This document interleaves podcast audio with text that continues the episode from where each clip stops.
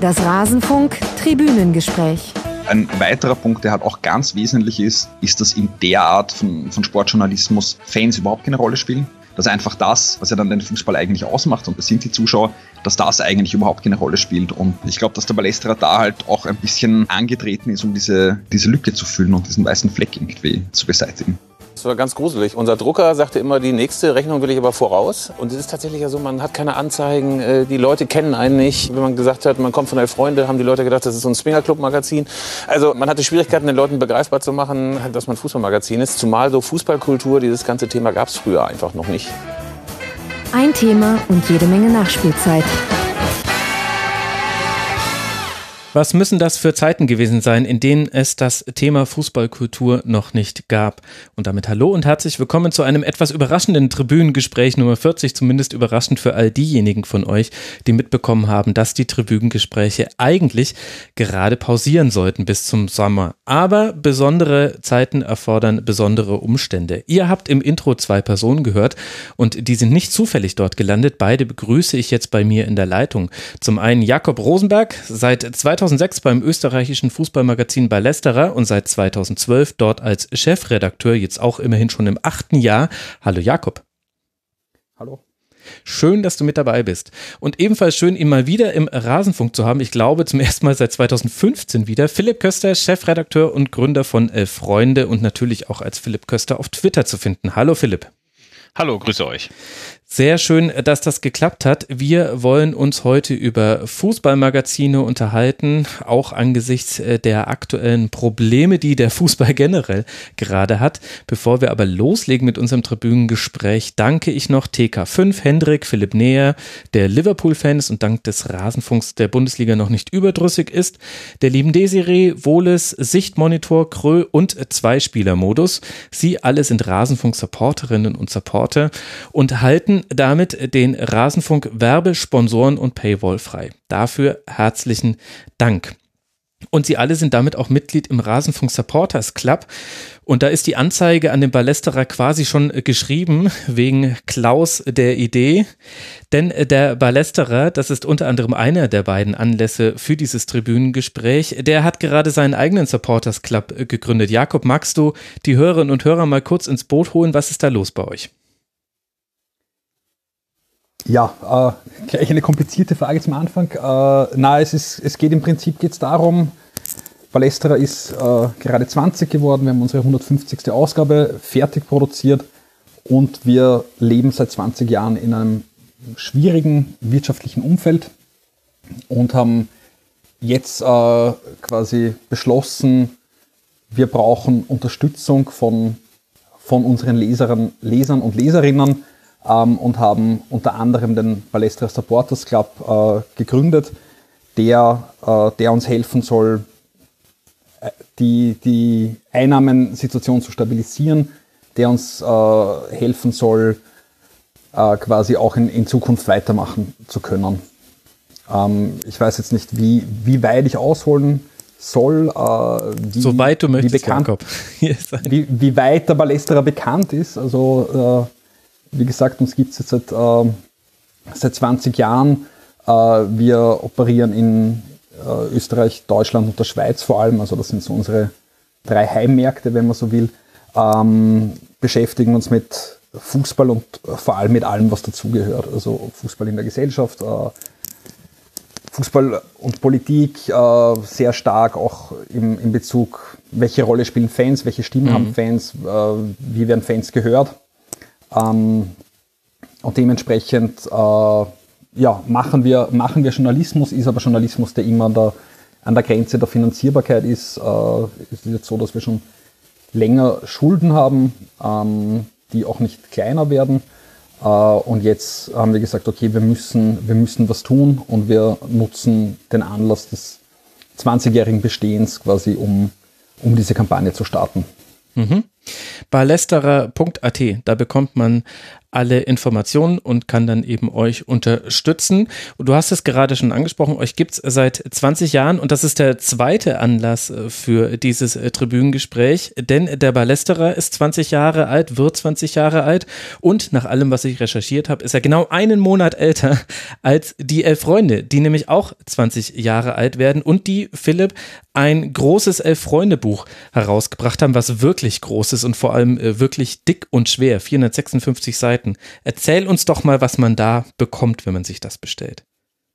Ja, wir haben ja so ein bisschen versucht, mal eine Werkschau zu betreiben. Also mal zu schauen, was haben wir denn in den 20 Jahren alles so hinbekommen. Und äh, ach, das ist natürlich äh, eine sehr schöne Zeitreise geworden, weil wir sehr, sehr viele junge Spieler gesehen haben, die später mal sehr berühmt geworden sind. Also man sieht Kevin de Bruyne zum Beispiel etwas schüchtern, sieht aus wie so ein Zwölfjähriger, den man mal aus dem Kinderheim rausgelassen hat, äh, wie er äh, auf einem kleinen Boot sitzt, äh, wie so ein schüchterner Schuljunge. Wir sehen noch den pickligen Manuel Neuer, den 19-jährigen Mario Götze, der noch keine Ahnung hat, dass er ein Weltstar wird. Ähm, also äh, wir haben da versucht, so einerseits natürlich 20 Jahre Elf Freunde zu beschreiben mit all den Bildern und all den Reportagen und vielleicht auch ein paar lustigen Aktionen, die wir gemacht haben, aber vor allen Dingen so eine Revue von 20 Jahren Fußballkultur äh, zu beschreiben. Denn wenn man sich anguckt, wie so der Fußball im Jahr 2000 unterwegs war und wie heute, dann erkennt man ihn tatsächlich, obwohl damals auch die Kommerzialisierung schon echt sehr, sehr weit gediehen war, äh, kaum noch wieder. Mhm.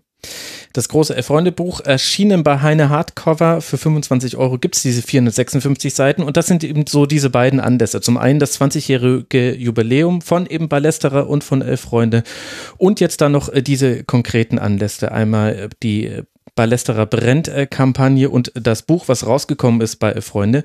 Und wir nehmen das zum Anlass, mal über das große Thema Fußballmagazine zu sprechen. Das steht schon ehrlich gesagt sehr lange auf der Liste der Themen für Tribünengespräche. Und da habe ich mit euch beiden ja jetzt die perfekten Gesprächspartner an die Hand bekommen. Könnt ihr euch denn noch erinnern, Jakob, fang du doch mal an, wann du zum ersten Mal ein Fansinn oder Fußballmagazin in der Hand gehabt hast? Ich bin bei so Erinnerungsspielen immer ganz schlecht. Ähm, ich, ich, erinnere mich tatsächlich nicht. Wahrscheinlich irgendwann in meiner Kindheit werde ich irgendwelche Sportzeitungen, oder habe ich ganz sicher viele Sportzeitungen, Fußballzeitungen, weniger, sondern eher generelle Sportzeitungen gelesen. Ähm, ich glaube aber, dass es, also dass ich, dass sich meine Geschichte auch von, von der von Philipp irgendwie deutlich unterscheidet, weil ich für diese klassische Fansinn äh, Kultur vielleicht auch, auch zu jung bin. Also ich habe den Balestra kennengelernt, auch ähm, in den ersten oder in, in frühen Jahren, also ich glaube 2005 oder so. Ähm, und da, also da, da würde ich sagen, das, das war das wahrscheinlich der, der, der erste Zugang zu so einem, zu so einer Art von, von äh, Fußballmagazin. Ähm, genau, aber ich habe jetzt nicht die, die Geschichte, dass ich selber irgendwie in meiner Kurve äh, irgendwie ein, ein Magazin oder ein Fanzine gegründet hätte oder so. Und ich habe auch, muss ich zu meiner Schande gestehen, nicht die, nicht die Geschichte, dass ich immer irgendwie am Bahnhof gewartet habe, bis, bis das nächste When Saturday Comes kommt und äh, ich das lesen kann. Musst dich nicht dafür schämen. 1981 bist du geboren wenn die Informationen, die ich da im Internet finde, richtig sind. Ja, Philipp, dann bist du jetzt hier derjenige, der die, der die ganz alten Geschichten auspacken muss. Wann, wann hattest du Opa erzählt vom Krieg. Ja, komm, leg los. Ja, es ist äh, ja tatsächlich so, ähm, dass ähm, dass ja so Anfang der 90er aufkamen, diese ganzen Fanmagazine, wo man sie dann auch in die Hand bekommen hat. Vorher gab es ja nur diese Rauf- und äh, Prügelmagazine wie den Fantreff, wo dann immer äh, Hooligans aus allen äh, Städten verkündet haben, dass sie doch die stärksten und die schönsten und die schlagkräftigsten sind. Äh, und dann weiß ich tatsächlich, dass ich als allererstes mal einen Millantor das war dieses erste deutsche Fanzine in die Hand bekommen habe, das da mhm. bei St. Pauli produziert wurde. Ähm, und mich hat das sofort angesprochen, weil das natürlich eine andere Perspektive war. Vorher hat es halt so klassische Sportberichterstattung, 1 zu 0, 2 zu 0, wer hat draufgeschossen, wer hat eine rote Karte kassiert. Und das war echt ganz grandios, humorvoll, spannend, äh, punkrockig, äh, wurde vom Stadion verkauft, von Fans, die äh, die gleiche Perspektive hatten wie man selbst. Und ähm, äh, tatsächlich ist das dann die Gnade der frühen Geburt, äh, äh, dass ich tatsächlich dann so diese Hochzeit der Fanmagazine mitbekommen habe, wo es wirklich in jedem deutschen und und auch äh, die österreichischen Stadien so ein Fanmagazin gab, das äh, von Fans gemacht wurde. Wir haben dann ja mit diesem um halb vier war die Welt noch in Ordnung in Bielefeld auch eins gegründet, aber es gab auch das Comeback in Düsseldorf, ähm, den Millantor Raw, später den Übersteiger, den Splitter, Pipa Millantor und so weiter. Also ganz, ganz viele großartige bunte Hefte und es ist eigentlich schade, dass es diese gedruckten Magazine nicht mehr in der Fülle gibt, weil das war damals echt großartig. Man konnte in jedes Stadion gehen und bekam immer einen Fanzine in die Hand gedrückt. Und das war ja dann auch der einzige Möglichkeit, an diese Fanzines äh, zu kommen. Also man musste aktiver Fan sein, dann sind die einem zwangsläufig über den Weg gelaufen. Ja, ja, genau. Äh, du konntest natürlich auch tauschen. Du, äh, es gab ja die große Tauschkultur. Du hast jedes deiner Fanmagazine, wenn sie dann aus dem Copyshop geholt wurden, äh, dann auch äh, an die anderen äh, Leute weitergeschickt und warst immer extrem beleidigt, äh, wenn das dann in einem anderen Fanszene nicht besprochen wurde. Und natürlich auch die, auch die letzten Schrottmagazine äh, wurden dann immer noch hymnisch besprochen, Pflichtkauf und gehört in jedes Bücherregal und so. Ähm, und es war trotz allem eben auch nett, weil sich die Leute dann eben auch untereinander vernetzt haben. Also das war vielleicht sogar nochmal das wichtigste Element dieser Fanszene-Bewegung, dass du dich immer getroffen hast, dass man sich sofort an, erkannte an diesen verfrorenen Händen, mit denen man das Fanszene hochgehalten hat. Äh, und ähm, ich glaube, dass sowas wie das, äh, das Buff-Bündnis, also Bündnis der aktiven Fans oder andere Sachen nicht so einfach passiert wären, wenn die Leute sich nicht damals auch über Fanszene-Treffen und über Antirassismus-Treffen kennengelernt hätten. Jetzt habt ihr ja beide schon angesprochen, dass damit ja vor allem auch so eine andere Ebene des Fußballs äh, beschrieben wird. Jakob, wenn du jetzt davon sprichst, dass du ein bisschen anders sozialisiert wurdest als äh, Philipp. Philipp war der, der Bielefeld Dauerkarteninhaber, alles Fahrer und hat da die Welt kennengelernt, beziehungsweise Deutschland wahrscheinlich Nur erstmal. Deutschland. Jakob, äh, wie, wie war denn deine Fußballsozialisation und welche Rolle haben denn dann die Themen gespielt, mit denen du dich jetzt dann vor allem auseinandersetzt, auch als Chefredakteur?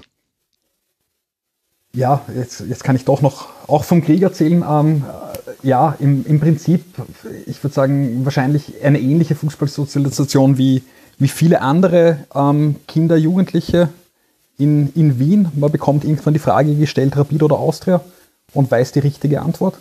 Ähm, in meinem Fall war das Rapid. Äh, ja, und ich würde sagen, so dass das, das große, das große erste Erlebnis war wahrscheinlich die WM 90, mhm. wo dann, wo dann mein, mein Fußballinteresse auch, auch irgendwie gestartet äh, hat, äh, kann man sagen, gleichzeitig quasi auch ähm, oder zu einem Zeitpunkt, wo der Fußball ja auch schon in einer, in einem großen Umbruch war mit äh, dann irgendwie bald Gründung der Champions League, ähm, Premier League und so weiter. Ja? Also mhm. das, da, da war mein, mein erstes so jugendliches, kindliches Fußball, ähm, eine Fußballbegeisterung war dann noch im Stadion. Ähm, das ist dann aber auch weniger geworden. Also ich war dann in der Pubertät, haben mich dann andere Dinge mehr interessiert als Fußball und habe dann ein bisschen eine, eine Distanz äh, gehalten. Ähm, war immer wieder mal dort, aber jetzt nicht so total regelmäßig. Und was dann für mich wirklich sehr, sehr viel verändert hat, war, dass ich äh, 2004 und 2005 in Neapel ähm, studieren durfte und Napoli damals gerade in die dritte Liga äh, quasi zwangsabgestiegen, vorm, vorm Bankrott quasi gerade irgendwie noch gerettet oder neu gegründet ähm, und ich das dort äh, sehr stark mitbekommen habe, die, die Begeisterung dort stark mitbekommen habe und ich mich auch begonnen habe, einfach mehr für, für Fußball wieder, wieder zu interessieren. Und das habe ich dann quasi auch wieder, wie ich nach Wien zurückgekommen bin, mitgenommen, habe dann eben auch äh, den Ballesterer als so eine, so eine Stimme kennengelernt, die da Dinge von Dingen erzählt, die mich auch nochmal speziell interessieren. Also ich habe damals äh, Politikwissenschaft studiert, ähm, und habe diese, diese Zusammenhänge, all das, was der Balestra gemacht hat, äh, sehr toll und spannend gefunden und habe dann, würde ich sagen, dann hat sich das alles so gegenseitig irgendwie bedient und verstärkt. Also es ist dann meine, meine, meine Leidenschaft für, also für meinen Verein auch wieder, wieder stärker geworden. Es ist, mich hat die Arbeit ähm, oder das Schreiben für einen Ballesterer interessiert, mich hat, haben die Möglichkeiten noch interessiert, die ich dort hatte, irgendwie herumzukommen, Leute zu treffen, was auch immer. Ähm, und das Ganze aber auch verbunden mit dem, was ich eigentlich gerade studiert habe oder was sonst meine Interessen waren. Also zu sagen, okay, wie, wie schaut man auf die Welt, was, was passiert da? Äh, und ja, so ist, ist, ist quasi meine, ähm, passen, fügen sich diese Punkte alle sehr, sehr gut zueinander in, in meiner, in meiner Fan-Fußball und auch in meiner mittlerweile beruflichen Biografie. Mhm. Und ein bisschen ja auch die Aspekte, die im Fußball sonst nicht so beleuchtet werden. Also man erklärt, man erfährt, warum du dich dafür interessiert hast. Aber Philipp, erklär mir mal, das musst du mir jetzt einfach erklären, das ist ja auch alles ganz einfach. Warum war denn das so, dass in den 90ern nur in Fans sind äh, diese, diese ganzen ich will jetzt gar nicht sagen Randaspekte, weil für uns sind ja diese Aspekte vielleicht manchmal sogar wichtiger als der sonstige Fußball, nur dort äh, behandelt wurden und warum es dann ja fast zeitgleich in, in Österreich und Deutschland zur Gründung von überregionalen Fußballmagazinen kam.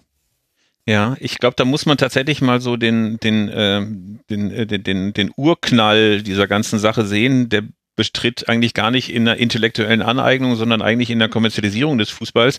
Denn das ist dieses Schicksalsjahr 1992, als äh, die Premier League äh, gegründet wurde, die Champions League aus der Taufe gehoben wurde, auch und hier in Deutschland ja auch so ein bisschen diese Kommerzialisierung ins Rollen gekommen ist. Dann gab's äh, Reinhold Beckmann mit der Showtreppe bei RAN seit ein mhm. Fußball, äh, diesen ganzen, ähm, die Borussen-Haarmilch äh, und äh, den FC Bayern Löwensenf und was es da alles an kommerziellen Verirrungen gab. Ähm, und ähm, ich glaube, dass die Fans Fanzines nicht anders zu verstehen sind als als Gegenbewegung zu dieser ganzen Kommerzialisierung. Äh, und äh, das war so die Zeit, in der sich Werner Lorand vom Münchner Olympiaturm per Bungee-Seil gestürzt hat, äh, wo es den Fuchs gab für den besten Nachwuchsspieler. Also dieser ganze Quatsch, der da rund um den Fußball veranstaltet wurde. Und ich glaube, all die, die schon immer zum Fußball gegangen sind, brauchten quasi so eine Art Gegenöffentlichkeit. Ne? Also es gab das Marktschreierische und es gab den biederen Sportjournalismus. Und ich glaube, die Fans haben sich immer weniger repräsentiert repräsentiert gefühlt. Und äh, daraus entsprang dann tatsächlich zunächst diese Fanzine-Generation, also diese ganzen lokalen Magazine. Und ich glaube, als nach fünf Jahren dieser Hype vorbei war, als alle lokalen Magazine dann schon äh, ihre Erfahrungen gemacht hatten, ihre Hefte gemacht haben, äh, dann gab es, glaube ich, so eine ganze Menge Leute, die sich überlegt haben, was machen wir denn jetzt eigentlich? Gehen wir in den normalen Journalismus oder gehen wir äh, zu den überregionalen Zeitungen oder gründen wir selber Magazine? Und deswegen war es, glaube ich, durchaus nicht zufällig, dass sowohl äh, die Kollegen Reinhard Krennhuber und Federmeier in Österreich mit dem Ballesterer, als auch Rinaldo und ich in äh, Deutschland, als auch Offside in Schweden äh, und so weiter und so fort, sich alle dann überlegt haben, bevor wir jetzt quasi so versuchen, klassische Journalisten zu werden, machen wir doch lieber unser eigenes Heft, weil wir ja auch gesehen haben, glaube ich, alle, dass der Bedarf da war.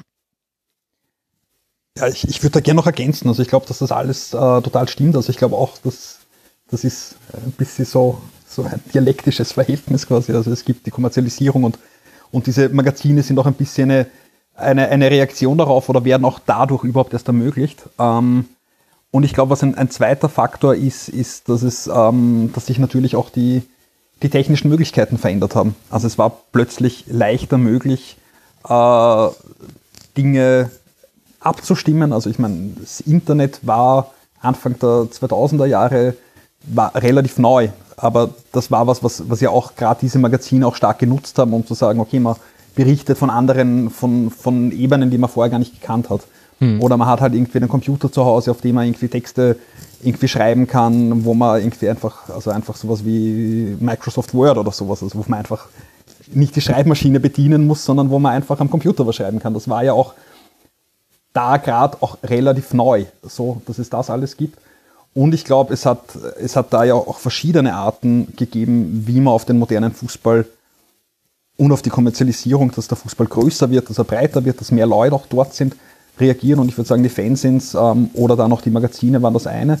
Und das andere waren natürlich auch die, die Leute, das Lesen. Also gerade auch die Ultrabewegung, die ja auch zu dem Zeitpunkt ähm, in, in Österreich, in Deutschland, ähm, wo sich die ersten Gruppen gegründet haben und so weiter, die, die das dann auch wieder gegenseitig irgendwie auch gelesen haben oder sich da irgendwie ein, eingebracht haben und so weiter. Also da ist so ein eigener, ein eigener Bereich ähm, von, nennen wir es nennen, nennen größer Gegenkultur entstanden. Mit halt verschiedenen Strömungen und verschiedenen Bereichen drin. Klingt so ein bisschen wie die manchmal auch als Vorwurf vorgebrachte These, der, das Fußballpublikum sei akademischer und kultureller geworden. Und dann war das halt so eine Nebenerscheinung, dass man auch auf einmal wohl formulierte Texte über Fußball gerne gelesen hat. Ja, glaube ich auch. Also ähm, wir haben ja quasi immer so Nick Hornbys Fever Pitch, dass er schon 92 oder mhm. 91 erschienen ist, so als, als literarische Wiederentdeckung gesehen. Und natürlich gab es, glaube ich, so eine Skepsis der Intellektuellen, die begegnet einem sogar hin und wieder heutzutage noch, äh, dass die Leute, äh, also gerade das Intellektuelle, die, dann ja die, die Masse und das Publikum und die niederen Instinkte eher, eher, eher suspekt sind so. Ähm, ich glaube aber tatsächlich, wie Jakob das auch sagt, dass es ein vielschichtiges Phänomen ist. Also ähm, was wir da ja so in den letzten 20 Jahren erlebt haben, ist ja auch äh, ein unglaublicher Boom des Fußballs. Ne? Also wenn mhm. du siehst, dass sich alle anderen sozialen Milieus langsam auflösen, also diese Politikmilieus, die religiösen Milieus, die wir früher hatten, katholisch, evangelisch und so weiter, das, das ist alles in Auflösung begriffen und der Fußball ist so ein bisschen an an die Seite deren gesprungen. Also ich glaube, es gibt fast heutzutage keinen gesellschaftlichen Akteur mehr, der so viele Leute begeistert, äh, jedes Wochenende und auch unter der Woche. Ähm, und dann ist es ja fast logisch, dass du dort ganz viele unterschiedliche Formen dieser, dieser Kultur hast und äh, dass es dann natürlich auch Magazine gibt, die diese Kultur abbilden. Ja, und vielleicht noch, noch zwei Sätze zu den, zu den Intellektuellen. Ähm, also da finde ich es vor allem auch interessant, dass das was ist, was ja eigentlich ein total deutschsprachiges Phänomen ist, dass man sagt, okay, die Intellektuellen sind weit weg. Also ich würde sagen, ja. das war in Österreich so, das war in Deutschland so. Aber wenn man nach Lateinamerika oder nach Italien schaut, ist das gar nicht der Fall. Also da war, war dieser, diese Verbindung von, von Fußball und, und ähm, Künstlern, Literaten, was auch immer, immer, immer stärker.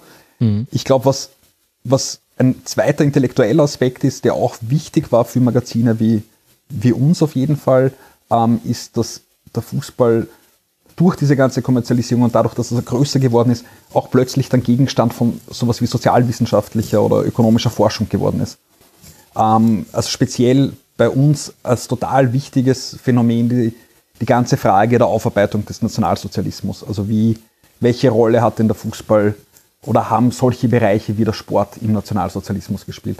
Das heißt, es gibt plötzlich neue Felder, die sich für, für den Fußball interessieren und die dann natürlich auch ähm, also die dann Organe brauchen oder Plattformen, wo sie das dann unterbringen können. Und da, da sind dann so Magazine wie Elf Freunde und der Ballesterer dann halt auch ein, ein toller Verstärker gewesen. Also einerseits haben wir von diesen, diesen Entwicklungen in anderen Bereichen total profitiert, andererseits haben die uns gebraucht, um sich auch weiterzuentwickeln, weil wir halt die Ersten waren, die, die sowas auch äh, einen Platz gegeben haben. Ja? Das, das ist eine sehr gute Anmerkung, auch auch was eben die, den besonders deutschsprachigen Umgang mit dem Fußball angeht, dass man sich da als jemand der Intellektuelles gerade eben nicht mit diesem Sport beschäftigen wollte. Wo ich mir dann die Frage stelle, warum war das dann, dann vor allem in England auch so anders. Und England nenne ich jetzt äh, deshalb, weil da ja dann das erste überregionale Fußballmagazin tatsächlich herkommt, nämlich When Saturday Comes. Der Name ist vorhin schon gefallen. 1986 von Andy Lyons gegründet und damit ja weit, weit vor eben Fußballmagazinen wie eben Elf Freunde und Ballesterer. Wie erklärt ihr euch denn, dass man da dann schon anders über Fußball reden und schreiben konnte und das Leute gelesen haben? Ich glaube, dass das natürlich einerseits mit dieser doch sehr, sehr regen äh, Fanszenen-Kultur in England zu tun hatte. Ähm, also dort war es ja noch mehr als in Deutschland äh, so, dass du gerade also aus dem Punk- und Skin-Bereich sehr, sehr viele äh, äh, Magazine hattest. Äh, also wirklich eine ganz, ganz lebendige Kultur. Insofern war da auch der Boden bereitet, um zu sagen, das probieren wir jetzt eben auch mal äh, im Fußballbereich. Ich glaube auch, dass äh, Andy und Mike, die jetzt 86 dann ja wirklich so Neuland betreten haben, ähm, viel vor vorgegriffen haben, dem, was dann später anderswo passiert ist. Äh, und äh, es ist ja ganz lustig, also wenn man heute zu ähm, Andy dann nach, nach, äh, nach London fährt und sich, sich in den Redaktionsräumen anguckt, dann hat man auch ein bisschen das Gefühl, dass die, dass die Zeit dort stehen geblieben ist. Das ist ein ganz schönes Phänomen. Man kann sich vorstellen, dass sie, dass sie, dass sie 86 oder 89 schon in den gleichen Räumen gearbeitet haben. Also dieser, dieser Fanzine-Gedanke, dieser, dieser Gedanke, wir machen uns unsere eigene Meinung, äh, der ist ja bei When Saturday Comes, Comes ganz, ganz stark. Ich glaube, die haben bis heute ja kein einziges Interview geführt, was wir bei Elf Freunde und beim Ballesterer ja sehr, sehr häufig machen, einfach um zu sagen, das ist unsere Perspektive, das ist die Perspektive der Anhänger, das ist die Perspektive der Leute aus den Kurven. Also ähm, ich glaube schon, dass das äh, so ein Gedanke ist, der in England einfach viel präsenter war und möglicherweise dann eben auch schon in den 80ern dazu geführt hat, dass die Leute gesagt haben, jetzt machen wir mal dieses Magazin und gucken mal, wie es passiert und wie es kommt. Ja, und ich glaube, dass der englische Fußball äh, gerade in den 80ern Also alles, was der Philipp sagt, unterschreibe ich voll, glaube ich auch. Und ich glaube, dass der Fußball selber dort auch Entwicklungen hatte und die Gesellschaft, also die ja, die ja auch mit, mit anderen ähm, europäischen Ländern auch nur bedingt vergleichbar war. Also wenn man sich mhm. anschaut, irgendwie äh, die ganzen Diskussionen über den Hooliganismus oder äh, Thatcher, was, was da auch an, an, an, an Kultur, ähm, an Strukturen, also mit der Zerschlagung der Gewerkschaftsbewegung und so weiter, was da alles im, im Umbruch war. Gesellschaftlich glaube ich, dass sich da auch noch einmal neue, neue Räume auch eröffnet haben. Und wo würdest du, Philipp, dann den Unterschied zwischen einem Fernsehen und einem Fußballmagazin äh, ziehen? Ähm, ich glaube, ein Fanzine hat ja per se erstmal einfach den, den, den, äh, den, den Status des Ehrenamtlichen. Ne? Also man äh, macht das, man trifft sich in seiner Freizeit, trinkt Bier, schnipselt was äh, früher per ähm, Microsoft Word, äh, später mit ein paar Layout-Programmen zusammen und äh, äh, guckt, dass irgendwie die äh, am Vorabend äh, des Erscheinens dann noch alles zusammengeklöppelt wird, dann rennt man in den Copyshop äh, und am nächsten Morgen oder am nächsten Nachmittag verkauft man es vom Stadion und hofft, dass es genügend angetrunkene Anhänger gibt, die das Ding kaufen und es nicht für die Stadionzeitung halten. Ähm, das würde würde ich mal so als, als, ähm, als, als Wesenskern des Fanzines, also des ehrenamtlichen Fanzines bezeichnen. Ich glaube, sowohl bei, bei, bei Reinhard und, und, und Klaus beim Ballestra als auch bei uns bei Elf Freunde war es tatsächlich schon auch der Impuls zu sagen, wir wollen auch schon davon leben können. Das soll unsere Arbeit werden. Also wir wollen jeden, nicht jeden Morgen um neun, aber wir wollen regelmäßig dran arbeiten. Wir wollen äh, dieses Magazin rausgeben. Wir äh, haben einen inhaltlichen Anspruch, sagen, wir wollen was erzählen, aber wir wollen uns auch professionalisieren. Also ich glaube, gerade die Professionalisierung, das, das, das regelmäßige, verlässliche Erscheinungstermine. Also ich weiß, dass wir bei unserem Fanmagazin mal alle vier Wochen, mal alle Woche, acht, mal alle zwölf Wochen rausgekommen sind. Ähm, also die Professionalisierung und Verlässlichkeit in allen Bereichen erreichen, ist, glaube ich, ein Wesenskern dessen, dass man sagt, man macht so ein Fußballmagazin und nicht nur ein Fanzine. Könnte man ja auch Kommerzialisierung nennen, wenn man Böses sein kann man also also kann man Kommerzialisierung nennen, äh, äh, wenn man das tatsächlich äh, ähm, ausschließlich äh, negativ betrachten will. Äh, ich glaube aber, dass äh, das allererste Mal, also das allererste erstmal Professionalisierung ist, weil Kommerzialisierung würde ja auch bedeuten, dass du die Gewinnstreben, also das Gewinnstreben über alles ähm, stellst. Ja das würde ich weder beim Ballestra noch bei Elf Freunde mal so als, als, äh, als Wesenskern des Magazins bezeichnen. Nee, da habe ich äh, deutlich überspitzt, das stimmt natürlich. wie, wie wichtig ist denn äh, dann auch äh, dieses sich loslösen von der Perspektive eines Vereins? Also bei um halb vier war die Welt noch in Ordnung, eurem Bielefelder Fansinn ging es logischerweise um Bielefeld und Bielefeld und um Bielefeld und die Arminia und dann eben die zugeschickten anderen Fansins, die alle hochgelobt wurden. Aber ist das auch noch ein wesentlicher Aspekt, äh, dass die, die Masse an Fußballfans, die sich nur für einen Verein interessiert, die gibt es natürlich, aber dass es an, an deren Rand quasi auch Fans gibt, die durchaus auch die Perspektive, den größeren Blick haben und dass das dann eher über Fußballmagazine erfüllt werden konnte, dieses Interesse, als über Fansins? Also glaube ich ganz sicher. Also ähm, wir haben das tatsächlich auch schon äh, zu den Bielefelder Zeiten gemerkt und ge gelernt, dass es doch relativ viele gab, die sich auch interessiert haben für schottische Zweitligisten, für Auswärtsfahrten, für andere Kulturen, äh, einfach weil äh, der Wissensbedarf doch sehr, sehr groß war und weil man das auch nirgendwo anders lesen konnte.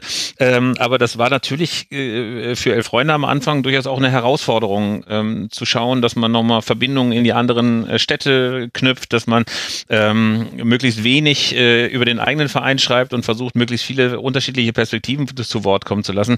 Ich glaube, wir haben es damit fast sogar übertrieben. Also wir haben tatsächlich, glaube ich, in den ersten 30 oder 40 Ausgaben nur ein einziges Mal über Arminia Bielefeld berichtet, um Ehrlich? uns nicht diesem Vorwurf auszusetzen. Ach, äh, wir seien äh, jetzt auf Arminia fixiert. Ähm, also, ähm, ich, also ich glaube, die Leute mussten sich dran gewöhnen. Also unser einziger Anzeigenkunde der ersten drei Jahre, nämlich Herforder Pilz, äh, hat am Anfang immer noch gedacht, wir wären Bielefelder Magazin und war dann irgendwann total sauer, als er merkte, dass gar nichts über Arminia drin ist und hat dann die Anzeigen storniert. Äh, also wir mussten schmerzhaft lernen, äh, dass das äh, durchaus irgendwie erstmal vermittelt werden musste, dass man jetzt nicht mehr über Arminia schreibt, sondern über ganz, ganz viele andere Vereine, die es auch ganz spannend und aufregend in der Liga und anderswo gibt. Also, aber im Grunde hast du jetzt auf eine sehr höfliche Art und Weise gesagt, dass das, was ich gerade in meiner Frage formuliert habe, komplett falsch ist. Weil ihr habt eben nicht ja, über Arminia gesprochen. Nein, gar nicht. Also äh, es ist auch tatsächlich so, dass ähm, ähm, es natürlich, gerade wenn wir so, so ähm, Beiträge aus der Ich-Perspektive haben, wo wir uns nochmal nostalgisch an früher erinnern, hin und wieder, natürlich auch immer wieder Arminia vorkommt. Aber ansonsten spielt Bielefeld und spielt dieser ganze alte Kosmos in der Berichterstattung von Elf Freunde echt nur eine untergeordnete Rolle. Weil wir uns auch gedacht haben, kann man natürlich immer machen und dann gibt es wahrscheinlich die 50 Kollegen von früher, die das auch wahnsinnig spannend finden in Bielefeld, aber alle anderen winken dann ja auch ein bisschen gelangweilt ab, wenn man nur noch die alten, alten Geschichten immer wieder erzählt. Äh, insofern ähm, sind die Leute immer schon fast ein bisschen ausgehungert, also die alten Kameraden. Äh, aber ich glaube, es ist ganz gut, dass wir uns da selber etwas beschränken. Und was wusstest du damals, Philipp, über Vertrieb und äh, Gestaltung eines Magazins? Äh, Gestaltung äh, war natürlich ohnehin äh, eher so das äh, Fable vom Kollegen Renaldo Kudu, der das mitgegründet hat.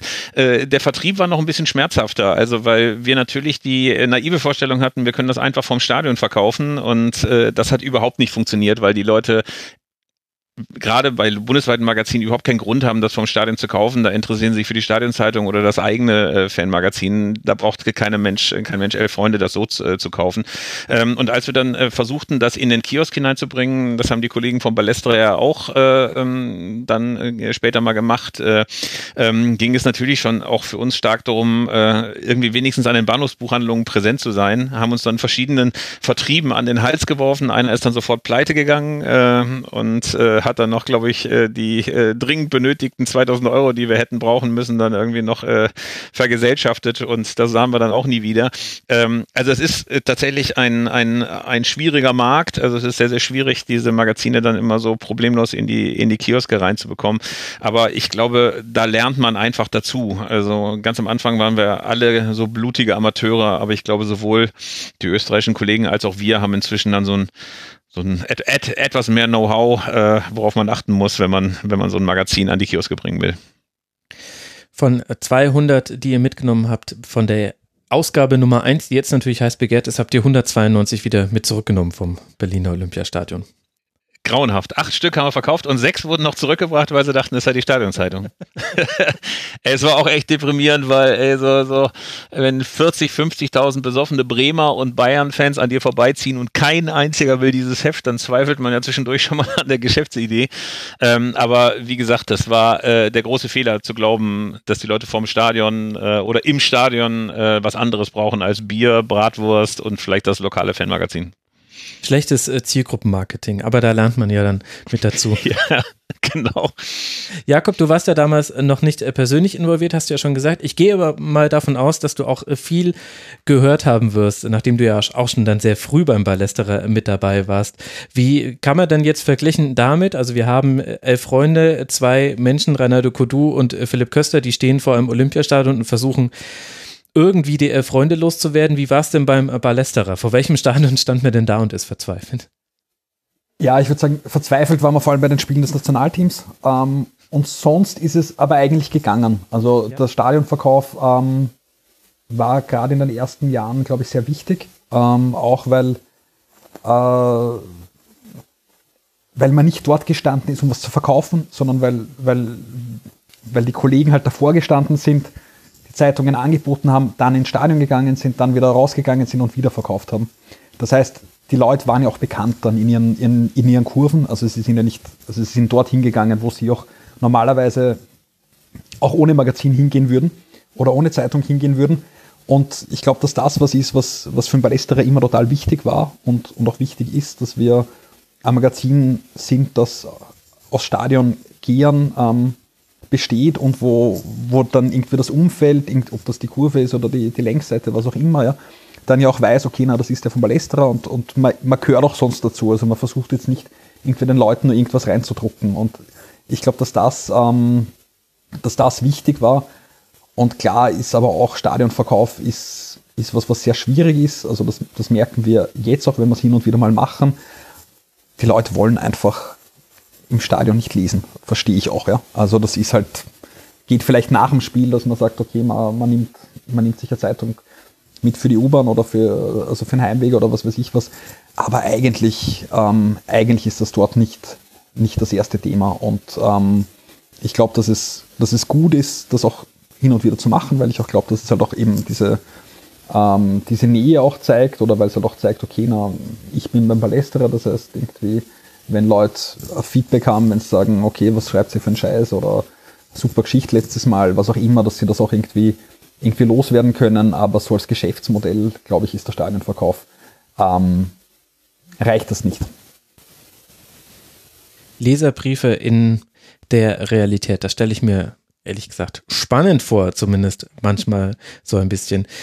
Was wir ja auch schon im Intro gehört haben, ist, dass die Fußballmagazine auch die Berichterstattung erweitern. Philipp hat es vorhin auch schon mal genannt. Es gab quasi trocken und bieder und es gab völlig überdreht und aufgeheizt. Und vor allem die Perspektive der Fans spielte aber in den klassischen Medien kaum eine Rolle. Jetzt kamen Fußballmagazine wie eben Elf Freunde und wieder Ballesterer und haben diese Perspektive ergänzt. Haben denn Philipp die Fußballfans denn auch gleich verstanden, was da eigentlich der Mehrwert ist an diesen neuen, heute würde man sagen, Playern? Äh, ja, glaub schon. Also äh, natürlich äh, gab es so verschiedene Entwicklungsschritte, glaube ich, in beiden Magazinen. Äh, äh, es gab dann tatsächlich größere Öffentlichkeit, dadurch, dass es das Internet gab. Sicherlich war in Deutschland auch die WM 2006 so ein großer mhm. Boost mhm. so für die für die Aufmerksamkeit. Aber ich glaube, was relativ schnell klar gewesen ist, ähm, zumindest auch äh, bei Elf Freunde, war, dass das so eine andere Art von von von von von Fußballjournalismus sein will. Ne? Ob man jetzt diesem Anspruch immer gerecht geworden ist, weiß ich gar nicht. Also äh, man selber verklärt ja auch immer gerne mal die, die frühen Jahre und die frühen Hefte und stellt dann fest, äh, dass vieles von dem, was man damals geschrieben hat, jetzt heutzutage eher nicht mehr den Weg ins Blatt gefunden hätte, weil es jetzt auch so lustig und so spannend und so innovativ auch nicht war. Ähm, aber ich glaube, dass das damals tatsächlich dann um 2000 immer noch relativ neu war. Also wenn man sich mal heute anschaut, wie viel hochqualitativen Fußballjournalismus es gibt, wie differenziert die Medienlandschaft ist, äh, was für unterschiedliche Darstellungsformen es auch gibt. Es gibt so viele großartige Blogs, Internetpräsenzen. Guckt euch mit dem Rasenfunk an, welche, welche eigene Welt ihr da geschaffen mhm. habt mit den anderen Podcasts zusammen. Also das hat sich ja unfassbar differenziert und heutzutage kann man unfassbar viele Sachen, schlaue Sachen, spannende Sachen über 30 verschiedene Fachgebiete im Fußball lesen. Das gab es einfach damals nicht. Das muss man sich wirklich nochmal klar machen. Es gab Fanmagazine, viele davon wurden dann so um 98, 99 auch eingestellt.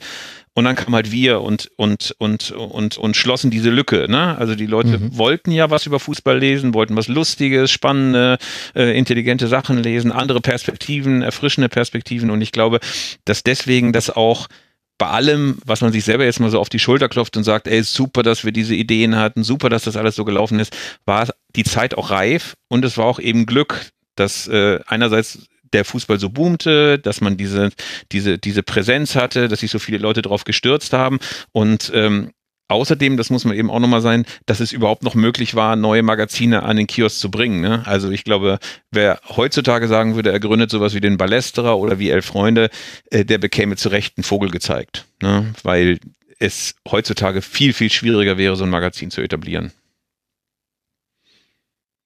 Jakob, deckt sich denn das auch so mit deiner Einschätzung, wie die Medienlandschaft in Österreich war, rund um die Jahrtausendwende? Dass da eben einfach diese Lücke bestand, in die man reingehen konnte?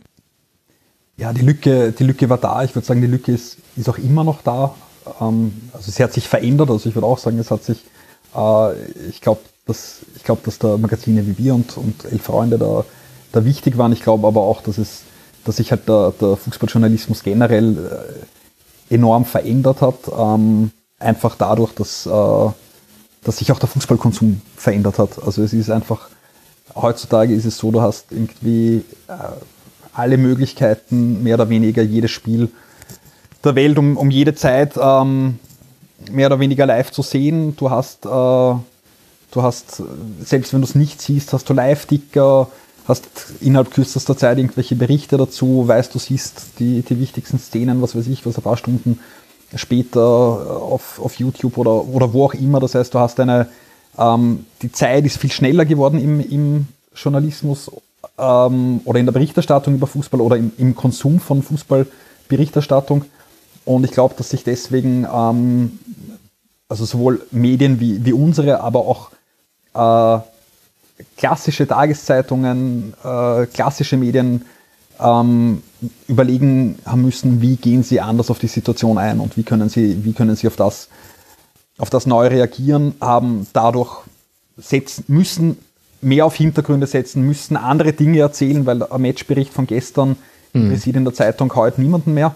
Ja. Das heißt, man muss, man muss was anderes erzählen und damit schafft man es halt auch, dass, dass es quasi so einen so informierte Kreise oder informiertere Kreise gibt und dass, ähm, dass das Ganze insgesamt wahrscheinlich auf ein, auf ein höheres Niveau äh, gehoben wird. Wo ich, wo ich mir nicht sicher bin, ist bei dieser Fanperspektive, also ich glaube, dass es sehr viele ähm, Medien gibt, die, also von Fans selber, wo, also ob das jetzt Blogs sind oder ob das ähm, irgendwelche anderen äh, Fans sind, sind die, die sich direkt an die Fans vielleicht wenden. Generell würde ich sagen, sind Fans im, äh, in der Berichterstattung nach wie vor total unterrepräsentiert. Ähm, das liegt einerseits an den Medien, die, die oft keinen leichten Zugang haben, also die, mhm. die vielleicht sich auch gar nicht so sehr interessieren dafür, was motivierten Kurven, was, äh, was wollten die überhaupt, äh, was haben die für Probleme, weil diejenigen, die darüber berichten sollten, interessieren sich halt eher dafür, wie schnell der Spieler ist oder wie dem seine Torquote ist oder was auch immer, weil das ihr, ihr enges Feld quasi ist. Also dann zu sagen, ich schaue jetzt von der Pressetribüne rüber auf die Fan-Tribüne, das ist schon ein, ein relativ weiter Weg, den man, den man gehen muss. Gleichzeitig ist es halt auch so, dass sich Fans relativ schnell einmal äh, missverstanden fühlen oder gerne missverstanden fühlen und auch da nicht, würde ich sagen, im Normalfall nicht den, den engen Austausch mit Medien suchen. Und ich glaube, dass das ein Bereich ist, der, der gerade für uns halt auch extrem wichtig ist, weil, ähm, weil wir versuchen, ähm, die Fanperspektive oder Stimmen von Fans bei, bei Geschichten einfach immer drin zu haben als, als wichtigen Bestandteil des, des Sports. Und ich glaube, dass das, äh, dass das was ist, was sich trotz der Ausdifferenzierung vom, vom Fußballjournalismus noch wenig geändert hat. Äh, ist es nicht irgendwie seltsam, dass man bei allem Boom, den man in der Fußballlandschaft hat, und du kannst ja inzwischen, also jetzt gerade natürlich nicht wegen Corona, aber du kannst normalerweise sehr leicht durch eine Woche kommen und an jedem Tag mehrere Fußballspiele konsumieren und auch mehrere zigtausend Medien, die darüber berichten. Dass dann ausgerechnet dieser große Teil des Fußballs, nämlich all das, was quasi direkt neben dem Feld äh, passiert, nämlich auf den Rängen, dass der so ausgeblendet wird, weil es stimmt ja, was du sagst, dass dass man jetzt auch anders über Fußball schreiben muss, weil es eben nicht mehr reicht zu sagen, am nächsten Morgen um acht, ach ja, übrigens gestern fiel in der 73. Minute das 2 zu 1 nach einem Eckball, sondern weil man eben hintergründig schreiben müsste. Ich verstehe das ehrlich gesagt immer so gar nicht, warum dieser riesige Teil des Fußballs, nämlich die Fankultur, so selten Beachtung findet oder immer nur dann, wenn es halt verbunden ist mit einem Skandal. Ich glaube halt, dass äh, eine der äh, großen Ängste, die die etablierten Medien haben, ist, dass sie die Fankultur gar nicht verstehen. Also diese äh, Fankultur ist ja Jugendkultur, ne? Und die ist mal schroff, die ist oft verletzend, die testet Grenzen aus, die ist wild.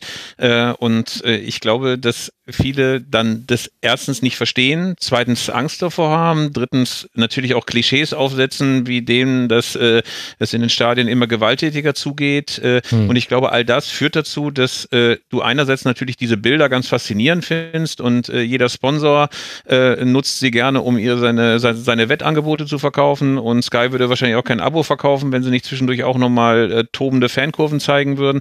Aber ich glaube, die Beschäftigung damit, äh, auch das Akzeptieren, dass dort auch Dinge passieren, die man nicht versteht, die machen äh, inmitten von so einer riesigen Entertainment-Industrie, die ja wirklich drauf gepolt ist, dass alles funktioniert, alles beherrschbar, alles berechenbar ist, vielen Leuten eher Angst. Und ähm, deswegen glaube ich schon, dass es nach wie vor für viele Leute eher ein bremses Gebiet ist. Ich finde, das sieht man ja tatsächlich auch in der ganzen Diskussion, die wir kurz vor Corona hatten, also diese Eruptionen rund um Dietmar Hopp, dass äh, es da gar keine Bereitschaft gibt, äh, gerade auch von Funktionären, von, von, von, von Leuten, die sich eigentlich damit auskennen müssten, sich auch nur ansatzweise damit auseinanderzusetzen, was da gerade in den Kurven passiert.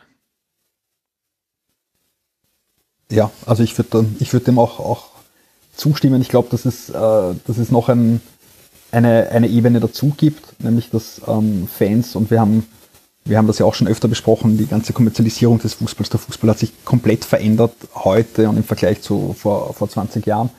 Ähm, ich glaube, was, was man als Konstante auch sehen kann, es wird Fans immer wieder oder immer mehr gesagt, ihr spielt eigentlich eh keine Rolle. Also es wird den Leuten, es wird ja auch gesagt, okay, es geht darum, wir brauchen höhere TV-Einnahmen, wir brauchen äh, bessere Sponsoring-Einnahmen, wir brauchen, wir müssen irgendwie unsere Einnahmen noch irgendwie diversifizieren und klar, äh, Matchtagseinnahmen sind auch wichtig, aber eigentlich ähm, da ist vor allem wichtig, dass man irgendwie Skyboxen hat und so weiter. Ja? Also das ist so die, die, die, die Entwicklung, die, die passiert. Also das heißt, es gibt so eine, eine generelle Abwertung von dem, was, was Fans für ein Spiel bedeuten, die halt total massiv ist. Ähm, und da gibt es dann, aus dem folgt ja dann auch wieder, auch wieder mehreres. Ähm, also nämlich einerseits zum Beispiel, dass eigentlich die wichtigsten Berichterstatter im Fußball mittlerweile Unternehmen sind, die ein Produkt verkaufen wollen, nämlich ihre Fernsehrechte. Das heißt, das ist eigentlich der Großteil von Fußballberichterstattung ist, besteht aus Rechteinhabern, hm. die sagen, wir verkaufen jetzt die deutsche Bundesliga oder die österreichische Bundesliga oder die Serie A oder was auch immer. Ähm, zahlt dafür einen monatlichen Beitrag und wir berichten davon. Aber das Berichten ist, sie zeigen Spiele, sie sagen nicht, das alles läuft dort falsch, weil sie wollen ja ihr, ihr, ihr Produkt auch nicht irgendwie schlecht reden. Das ist, das ist so die eine Ebene. Und ich glaube, ähm, was diese ganze Bedeutung von, von Fans für den, für den Fußball betrifft, ich kann mir vorstellen, dass durch diese Corona-Krise das auch ein bisschen deutlicher wieder wird, weil es war ja jetzt eine Zeit lang, ähm, gab es ja ein paar Spiele, ohne Zuschauern. Und ich glaube, dass man an denen, also jeder, der sich das angetan hat, ähm, hat gesehen, dass, dass das so nicht funktioniert. Also dass das so ja auch niemand sehen will. Und ich bin, ich ja. bin gespannt, wie sich das Verhältnis nach Corona, also ich glaube, das ist eine, eine Frage, die man auch irgendwie noch schwer beantworten kann, aber dass sich da auch, ähm, auch was tun wird. Ja, das, das kann gut sein. Ich habe so ein bisschen die Sorge, dass man sagen wird, ja, Geisterspiele, das wollen wir nicht. Das kann niemand wollen, also außer jemand ist so großer Nerd, dass er auch hören möchte, was die Spieler auf dem Spielfeld sagen. Dann sind Geisterspiele ganz toll.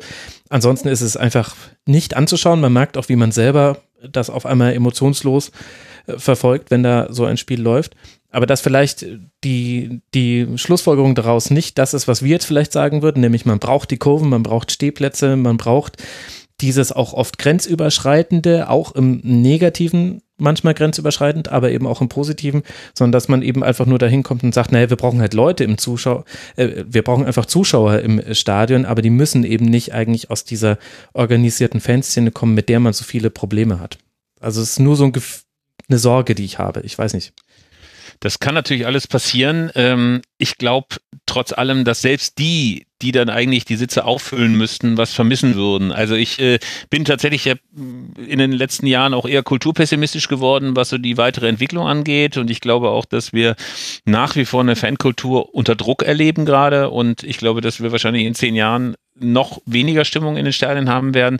Aber äh, trotz allem glaube ich, und das ist natürlich auch schon den Beharrungskräften der Ultrakurven oder der Fankurven insgesamt zu verdanken, dass es das überhaupt noch gibt. Ne? Also das darf man eben auch nicht unterschätzen. Also wenn es nicht ab 97, 98 äh, diesen, diesen ständigen Widerstand der Kurven gegeben hätte, hätten wir wahrscheinlich auch längst Sitzplätze und, äh, und noch mehr Fahnenpässe und noch mehr Kameras, die auf die Fankurven gerichtet sind.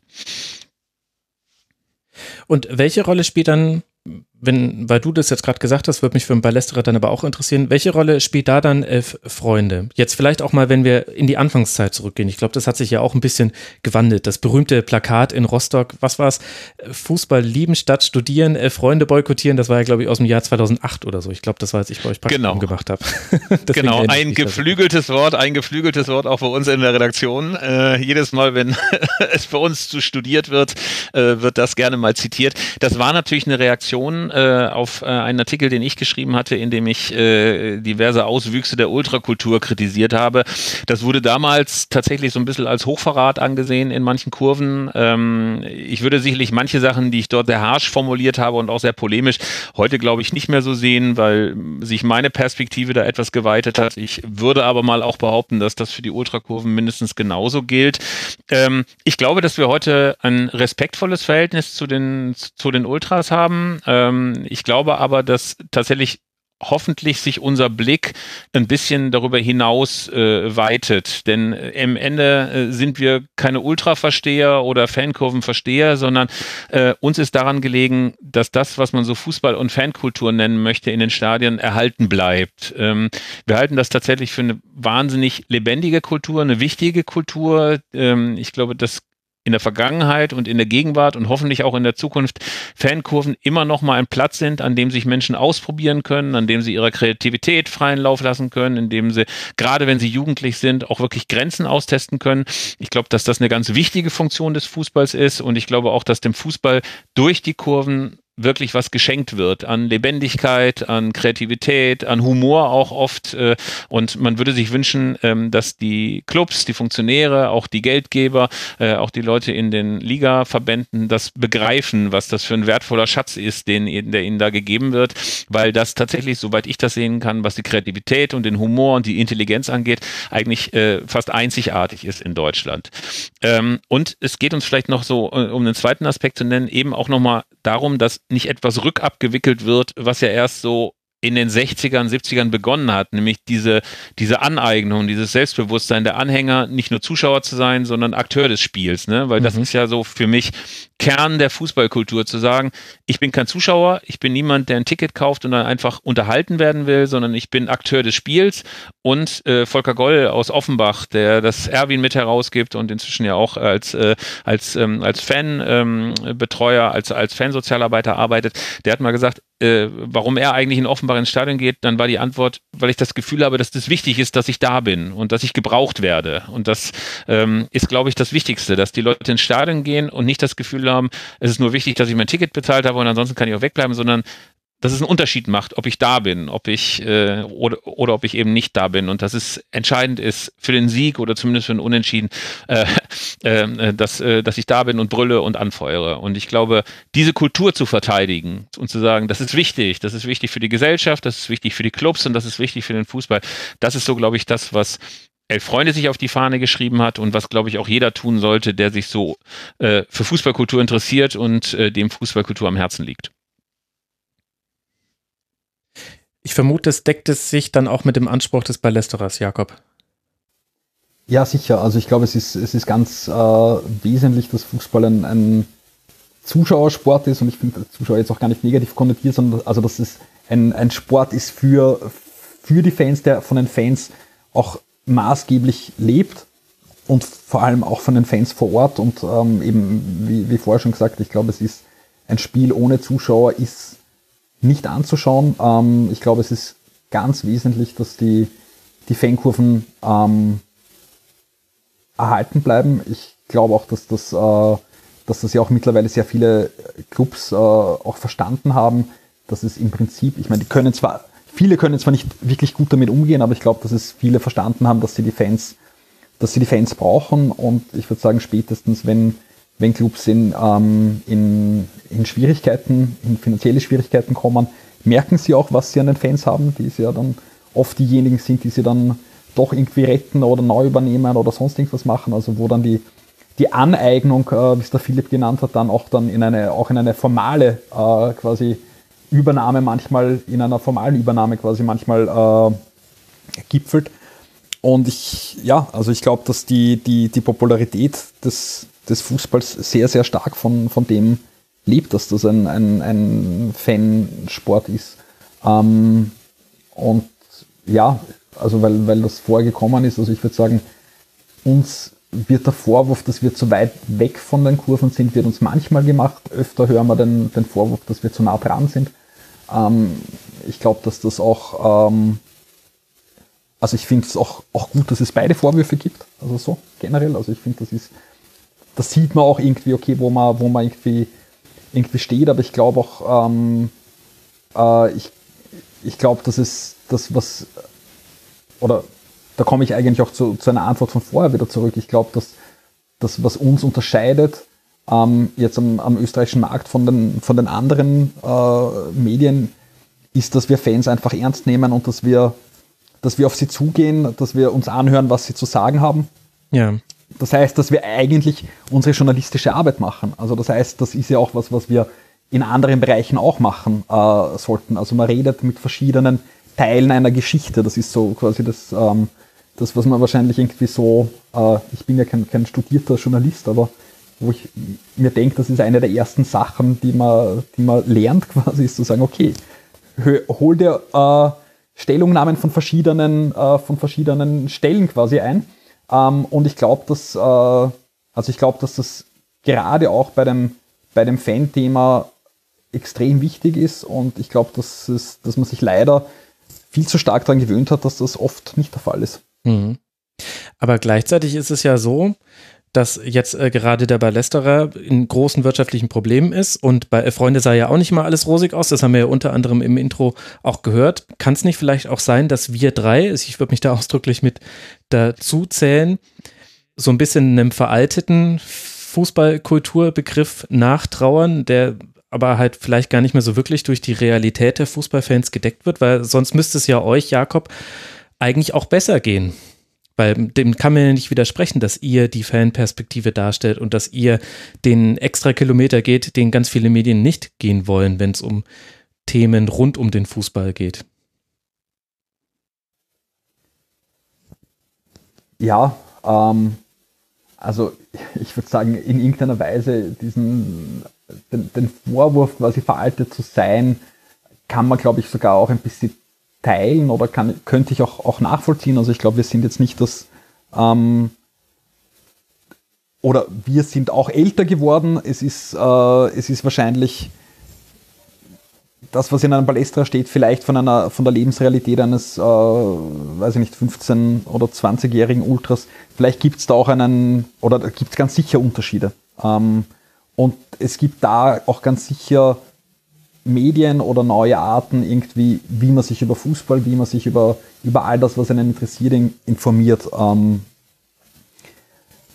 sonst glaube ich halt, ich glaube nicht, dass, dass das automatisch heißt, ähm, dass es uns oder dass wir gescheitert sind, weil ich, ähm, weil ich nicht glaube, dass der Markt allein alles regelt. Also weil man mhm. nicht sagen kann, okay, nur weil's, weil wir nicht genug Anzeigen verkaufen oder weil wir nicht äh, genug Abos äh, verkaufen oder wie auch immer, heißt das, äh, das, was wir, was wir machen, ist irrelevant.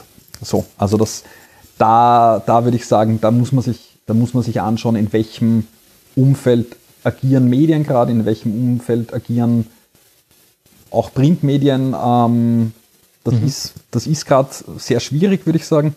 Äh, und ja, es kann, kann sein, dass, äh, dass sich das durch unsere, unsere Modelle quasi, ähm, wie sie bisher bestanden äh, sind, dass sich das dann vielleicht nicht ausgeht. Aber ich glaube, da, da ja jetzt auch die, die Kampagne quasi oder die Rettungskampagne ist ja da auch in, in die Richtung ein bisschen ein, ein, ein Versuch zu sagen, okay, das wie wir kalkuliert haben, was der Markt quasi machen kann. So sehen wir, es ist ein bisschen schwierig. Ähm, vielleicht braucht man, eine, eine, braucht man da auch noch eine andere Art der Unterstützung. Und wenn diese Kampagne jetzt funktioniert, würde ich sagen, könnte man sagen, okay, na, es gibt, es gibt sehr, oder es gibt sehr stark das, das Signal, dass, dass man sowas wie uns braucht und dass man die Art, wie wir berichten, auch braucht und dass es dafür auch genug Leute gibt, die bereit sind, ähm, Geld zu zahlen, auch wenn das vielleicht mehr ist als die 5,90 Euro, die ein, ein Balestra normal im Handel ist kostet. Wahrscheinlich hat man auch mehr Loyalität dann von denjenigen, die einen dann gefunden haben, weil sie ja, also das sind ja diejenigen, die dann auch erkennen, das, was ich hier lesen kann in Elf Freunde im Ballesterer, das äh, bekomme ich so in dieser Art nirgendwo sonst und deswegen ist man dann besonders lo loyal. Ich glaube, bei euch, Philipp, sind ja auch die Abonnenten und Abonnentinnen schon immer eine wichtige Säule gewesen beim, äh, für den Erfolg von Elf Freunde. Ja, also ich kann so sagen, wenn es nicht die Abonnenten gegeben hätte, gäbe es Elf-Freunde auch schon seit 2002 nicht mehr. Also wir haben ja am Anfang auch Illusionen gehabt, was so Anzeigenvermarktung anging. Äh, haben wir gedacht, das reicht, wenn wir da einfach mal anrufen und dann sagen alle, hey, das neue frische Fußballmagazin, da schalte ich mal unbedingt eine Anzeige. Das war natürlich nicht so. Ähm, und auch jetzt ist es tatsächlich so, dass unsere Abonnenten eigentlich die auch sind, die ähm, ähm, die für uns auch äh, tatsächlich irgendwie das entscheidende Kriterium sind. Ne? Also ähm, äh, es ist gut, äh, wenn man sie hat, äh, weil sie natürlich einem auch äh, eine Unabhängigkeit gegenüber über Schwankungen im Anzeigenbereich geben. Äh, mhm. Wir haben äh, tatsächlich ja auch, äh, wir gehören ja äh, seit 2010 teilweise zu Grun und Jahr und äh, zum großen Konzert, haben tatsächlich dort im Verlag auch die ähm, äh, wirklich mit deutlichem Abstand ähm, höchste äh, Verweildauer von Abonnenten. Also ähm, elf Freunde Abonnenten bleiben das auf zehn oder elf Jahre. Das ist sehr viel länger als bei anderen Magazinen. Ähm, deswegen bin ich sehr froh, dass das so ist. Und ich glaube auch, dass das sowohl beim Ballestra als auch bei elf Freunde gar nicht anders geht, als dass man äh, Leute hat, die wirklich sagen, ich brauche diese Art von Fußballöffentlichkeit äh, und äh, ich brauche diese spe ganz spezielle Form von, von, ähm, von Fußballbericht Berichterstattung. Denn äh, das ist, glaube ich, so eine Krux, die man ähm, äh, sehr, sehr häufig ein bisschen unterschätzt. Man ist in einem Massenmarkt zwar tätig, der bei Balestra und wir auch, ähm, äh, wo man immer denkt, da muss es doch unfassbar viele Leute geben, die äh, das spannend finden, die was über Fußball lesen wollen. Aber gleichzeitig sind wir durch unsere Ansprache, durch unser spezielles Thema, nämlich Fankultur, Fußballkultur im weitesten Sinne, sind wir natürlich trotz allem äh, natürlich auch Nischenmagazine. Ne? Also wir, wir, wir bedienen den ganz klassischen Fußball-Mainstream dann eben auch nicht so. Ne? Und ähm, das macht es manchmal ein bisschen, bisschen knifflig, glaube ich. Ja, und wir sind, und wir sind Monatsmagazin auch noch, also ähm, das, das macht es auch nochmal noch mal schwieriger, quasi auch, auch ständig präsent zu sein, vielleicht, ja. Also man kann sich auch, wenn man über Fuß, wenn man Fußball interessiert ist, stelle ich es mir auch schwierig vor, wenn man das ausschließlich über den Ballestra oder die Elf Freunde macht. Soll es auch geben, oder hoffe ich auch, dass es das auch gibt, aber ähm, im Prinzip, du brauchst ja auch mehrere, mehrere Dinge. Mhm. Welche Rolle haben denn dann für euch die Fußballturniere im eigenen Land gespielt? Also Jakob, bei euch die EM in Schweiz und der Österreich 2008. War das auch so ein wichtiger Punkt? Da warst du ja dann auch schon fest involviert, um eben im Massenmarkt bekannter zu werden und dann die paar Nischenleute sich rauszuziehen, die dann am Ballesterer hängen bleiben? Ja, ich muss sagen, da war ich relativ neu dabei, also irgendwie seit zwei Jahren. Äh, ich weiß, dass das EM-Jahr oder das Jahr 2008 war für uns extrem wichtig, weil wir extrem große Hoffnungen gehabt haben, äh, dass das äh, dass jetzt quasi der Durchbruch ähm, endlich, endlich quasi funktioniert und dass dass wir endlich neue Anzeigenkunden ansprechen, dass wir viel mehr Abos verkaufen, dass wir viel mehr Einzelhefte verkaufen. Ähm, wir haben auch 2008 unsere Erscheinungsweise umgestellt, also wir sind seit 2008 kommen wir zehnmal im Jahr raus. Ähm, also das heißt, wir haben da schon von der, von der EM oder von der, von der Stimmung, die, die da war, sicher, sicher profitiert, aber ähm, ich glaube, der Philipp kann das dann für Deutschland äh, und EM 2000, äh, WM 2006 besser erzählen. Ich glaube, dass wir dass, dass das bei uns nicht, nicht in dem Ausmaß äh, erfolgreich war wie, wie äh, bei den elf Freunden. Ähm, prinzipiell war es, also es ist immer schwierig zu sagen, was, was gewesen, ähm, also äh, was gewesen wäre, hätte es die EM nicht gegeben. Klar ist, dass wir dort leider auch ähm, vielleicht Fehler gemacht haben oder Fehleinschätzungen gemacht haben. Also wir haben zum Beispiel zur EM-Ausgabe 2008 eine CD beigelegt, die wir selbst produziert haben, irgendwie mit einem, mit einem, einem, einem Label gemeinsam. War wahnsinnig teuer und wir haben uns gedacht, okay, das wird jetzt was ändern, hat natürlich nichts gebracht, außer dass man halt einfach, dass, äh, dass wir sehr hohe Ausgaben hatten. Was war denn auf der CD drauf? Ja, da waren so äh, quasi Musiker eigentlich so aus der Indie-Szene, ähm, die halt irgendwelche Fußballlieder äh, gespielt haben. Ja.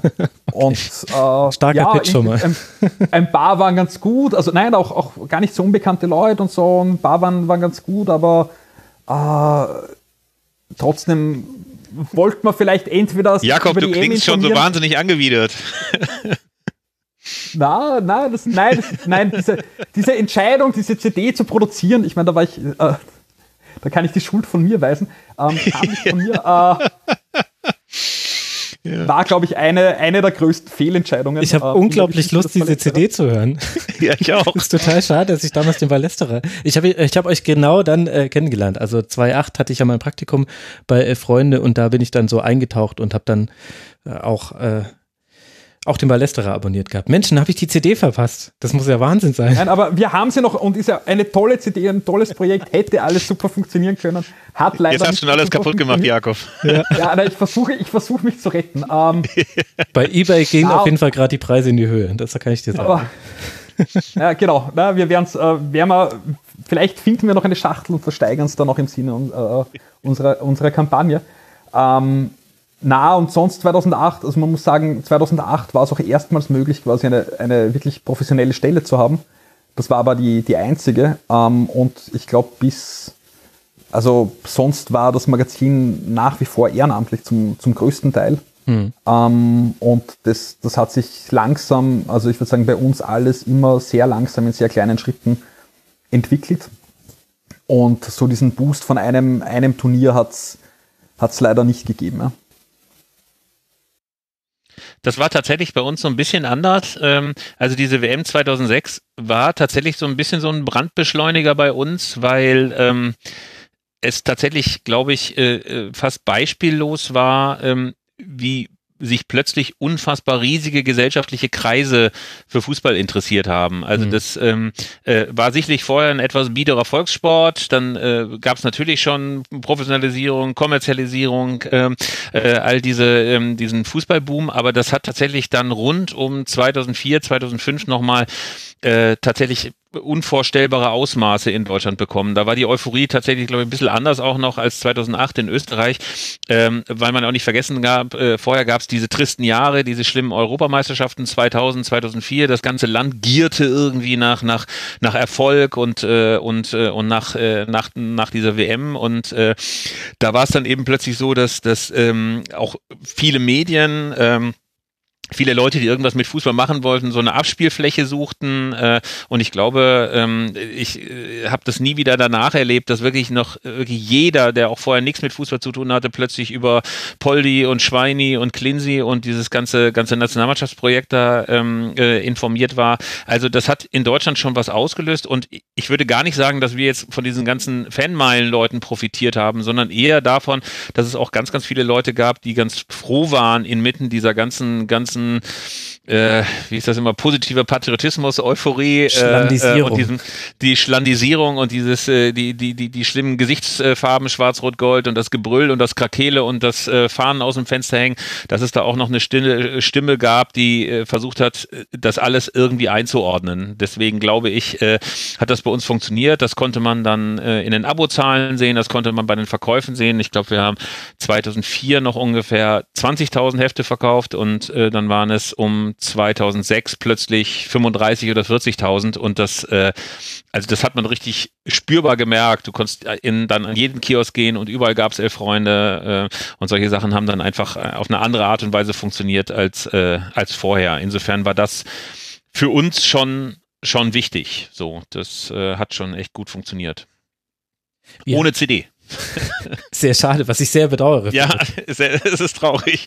Aber ganz interessante Mal. Connection zwischen Musik und auch Indie-Musik und äh, Fußballmagazin, die wir da haben. Also äh, Freunde ganz lange ja vom Intro-Verlag dann herausgegeben und jetzt höre ich vom Ballesterer solche Jugendsünden aus dem Jahr 2008. Da könnte man ja, mal noch. Ein ganz schlechtes Gewissen. Ähm. Nein, ich, ich glaube, ich glaub, dass es auch kein Zufall ist, weil ich glaube, dass das ja, weil das ja so einen ähnlichen auch, auch Subkultur dann irgendwie kommt, diese Fansin-Bewegung und, und äh, irgendwie Musik interessiert. Es war noch, also bevor wir im, im nationalen Vertrieb waren, äh, sind wir in Plattenläden aufgelegt worden. Also das war so auch der Ort, wo wir äh, ja, wo wir gehen gelernt haben eigentlich. Also total, total, eine total wichtige Verbindung. Und wir haben eine, eine unserer frühen Schwerpunktthemen war auch Fußball und Musik zum Beispiel. Ja, bei äh, Freunde gab es ja die Verbindung dann über den Intro-Verlag auch schon. Vielleicht ist das ja auch so ein bisschen sinnbildlich, Philipp, dass man früher eben, du konntest schon immer mit T.S. Ullmann über Fußball sprechen, aber nicht unbedingt mit Helene Fischer. Aber seitdem sie im Pokal-Endspiel dann mal singen durfte, wahrscheinlich auch mit ihr. Nein, um Gottes Willen. Äh, äh, man muss tatsächlich auch so glaube ich, äh, als Elf Freunde und auch als Ballesterer und glaube ich als jedes Magazin, das sich da tummelt, äh, schauen, dass man den allzu klebrigsten Mainstream dann doch äh, umschifft. Ne? Also ich glaube, jedes Magazin, das sich da tummelt. Jedes Magazin, das, das über Profifußball berichtet, äh, muss, glaube ich, viel aushalten so an an Zumutungen, die es, äh, die es gibt. Das äh, finde ich nicht nur für Magazine, sondern auch für Anhänger. Ähm, du kannst ja äh, so ein ein hundertprozentiger und authentischer Fußballaficionado sein. Wenn du ins Fußballstadion hineingehst, wirst du trotzdem ganz, ganz viele Dinge erleben, gegen die du nichts machen kannst. Ne? Mhm. Also krakelende Stadionsprecher, äh, äh, diese fürchterlichen Durchsagen äh, nach Toren, äh, nach die, die Werbeblöcke. Ja. Äh, naja, also letztlich äh, ist diese Frage, inwiefern du Staffage bist für, für äh, eine Verwertung dieses Sports, äh, äh, das ist eine Sache, mit der sich natürlich auch Kurven auseinandersetzen müssen. Ne? Äh, jede farbenprächtige Choreografie ist der klassische Opener für eine, für eine Sky-Reportage ne? und, äh, und führt auch zum Verkaufen. Also insofern ist Profifußball immer etwas, was erstmal auch Schmerzen auslöst und erstmal sagt, äh, äh, diese ganze klebrige Inszenierung, dieser ganze Pathos, äh, die, diese falschen Gefühle, die da natürlich auch irgendwie äh, präsentiert werden, wie schaffe ich eigentlich diesen, diesen ganzen Schrott und dieses ganze Geldgierige und dieser, dieses ganze, ich hänge allem noch ein Preisschild um und irgendwann müssen sogar die Einlaufkinder noch was dafür bezahlen, dass sie irgendwie mit aufs Spielfeld dürfen. Wie trenne ich das von dem, was authentisch ist. Und ähm, eigentlich ist das tatsächlich die Herausforderung, die man dann immer wieder hat und jeden Monat und eigentlich, wenn man das Internet dann zunimmt, äh, jeden Tag aufs Neue hat. Das stimmt natürlich. Ich meinte es eher so, dass man daran ablesen kann, wie einfach der Fußball in der Gesellschaft angekommen ist, dass eben jetzt Helene mhm. Fischer mit äh, Fußballnationalspielern ja. in den Instagram Stories auftaucht und das war ja unbedingt vor 20 Jahren jetzt noch nicht so, dass da, also es gab schon immer musikalische Verbrechen im, im Umfeld des Fußballs. Ich meine nicht euch, Jakob. ich weiß es ja gar nicht. Nein, aber damals gab es ja noch den, den, äh, den Orgelspieler, der immer 78 mit, äh, äh, mit ins Quartier gefahren ja. ist. Äh, also wenn man sich nur die Platten anguckt der Nationalmannschaft, also Udo Jürgens, Michael Schanze, Peter Alexander, dann merkt man ja eher, das war eher so biederes Schlagergenre, ne? Und, und äh, natürlich ist das inzwischen so, dass äh, wenn, wenn Noel Gallagher und Liam Gallagher sich bei City da auf der Tribüne herumtreiben, äh, jeder englische Punkmusiker irgendwie seinen eigenen Verein hat ähm, ähm, und dass da hierzulande tatsächlich ja auch so ist, dass äh, ob so ein T.S. Ullmann mit St. Pauli ist oder ähm, ähm, oder Materia mit mit mit mit mit Hansa Rostock, da merkt man natürlich schon, dass äh, wenn es auch für Indie-Künstler akzeptabel ist, zum Fußball zu gehen, dann muss sich ja wirklich was verändert haben. Ja. Sehr schön formuliert. Wenn ich jetzt damals bei euch in die Redaktion gekommen wäre, Philipp, lass mal bei der ersten anfangen noch. Also das wäre dann quasi, die Redaktion wäre die private Wohnung von Reinaldo gewesen. Was, genau. hätte, ich, was hätte ich dort vorgefunden? Du musst nicht zu sehr ins Detail gehen, jetzt in die privaten Details, aber was die Freunde betrifft. Naja, also äh, tatsächlich war es so, dass wir ja keinen Redaktionsraum hatten, sondern dass das Wohnzimmer von Ronaldo in Friedrichshain dann wirklich ähm, äh, unser Redaktionsraum war. Da hockte dann Ronaldo an seinem Rechner und immer mal wieder klingelte sein Privatanschluss äh, und Abonnenten waren dran, äh, die dann eine Adresse durchgeben wollten. Und äh, ähm, da waren wir sehr, sehr froh, dass wir dann tatsächlich aus, diesen, aus diesem Wohnzimmer dann nach einem Jahr in so unsere erste Redaktionsräume umgezogen sind. Äh, da waren wir mit so einer Aktionskünstlerin, Frau Kachenberg, zusammen, die mal sauer war, weil wir äh, unser benutztes Geschirr immer in die Badewanne geworfen hat, haben. Und also ich sag mal so, ich glaube, das ist ja äh, überall so, ne? Wenn man so was Neues gründet und äh, seine tausend Abonnenten und seine tausend Leute hat, die das am Kiosk kaufen, äh, dann hat man immer prekäre Verhältnisse, was so Redaktionsräume angeht. Also es war keine Garage, aber es war jetzt auch nicht das, was ich, was ich glamouröse Redaktionsräume nennen würde. Und wie viele Artikel in den ersten Elf-Freunde-Ausgaben kamen von dir unter zum Teil haarsträubenden Synonymen. Also ich habe bis zur 10, glaube ich, fast alle elf Freunde hier bei mir stehen. Da, ja. Also entweder hatten wir so. sehr internationale Schreiberlinge oder du warst irgendwann zu faul, dir Pseudonyme auszudenken. Ja, ich habe tatsächlich äh, äh, irgendwann äh, tatsächlich einfach nur noch irgendwie im Telefonbuch geschaut und äh, wahllos Vornamen an Nachnamen gereiht.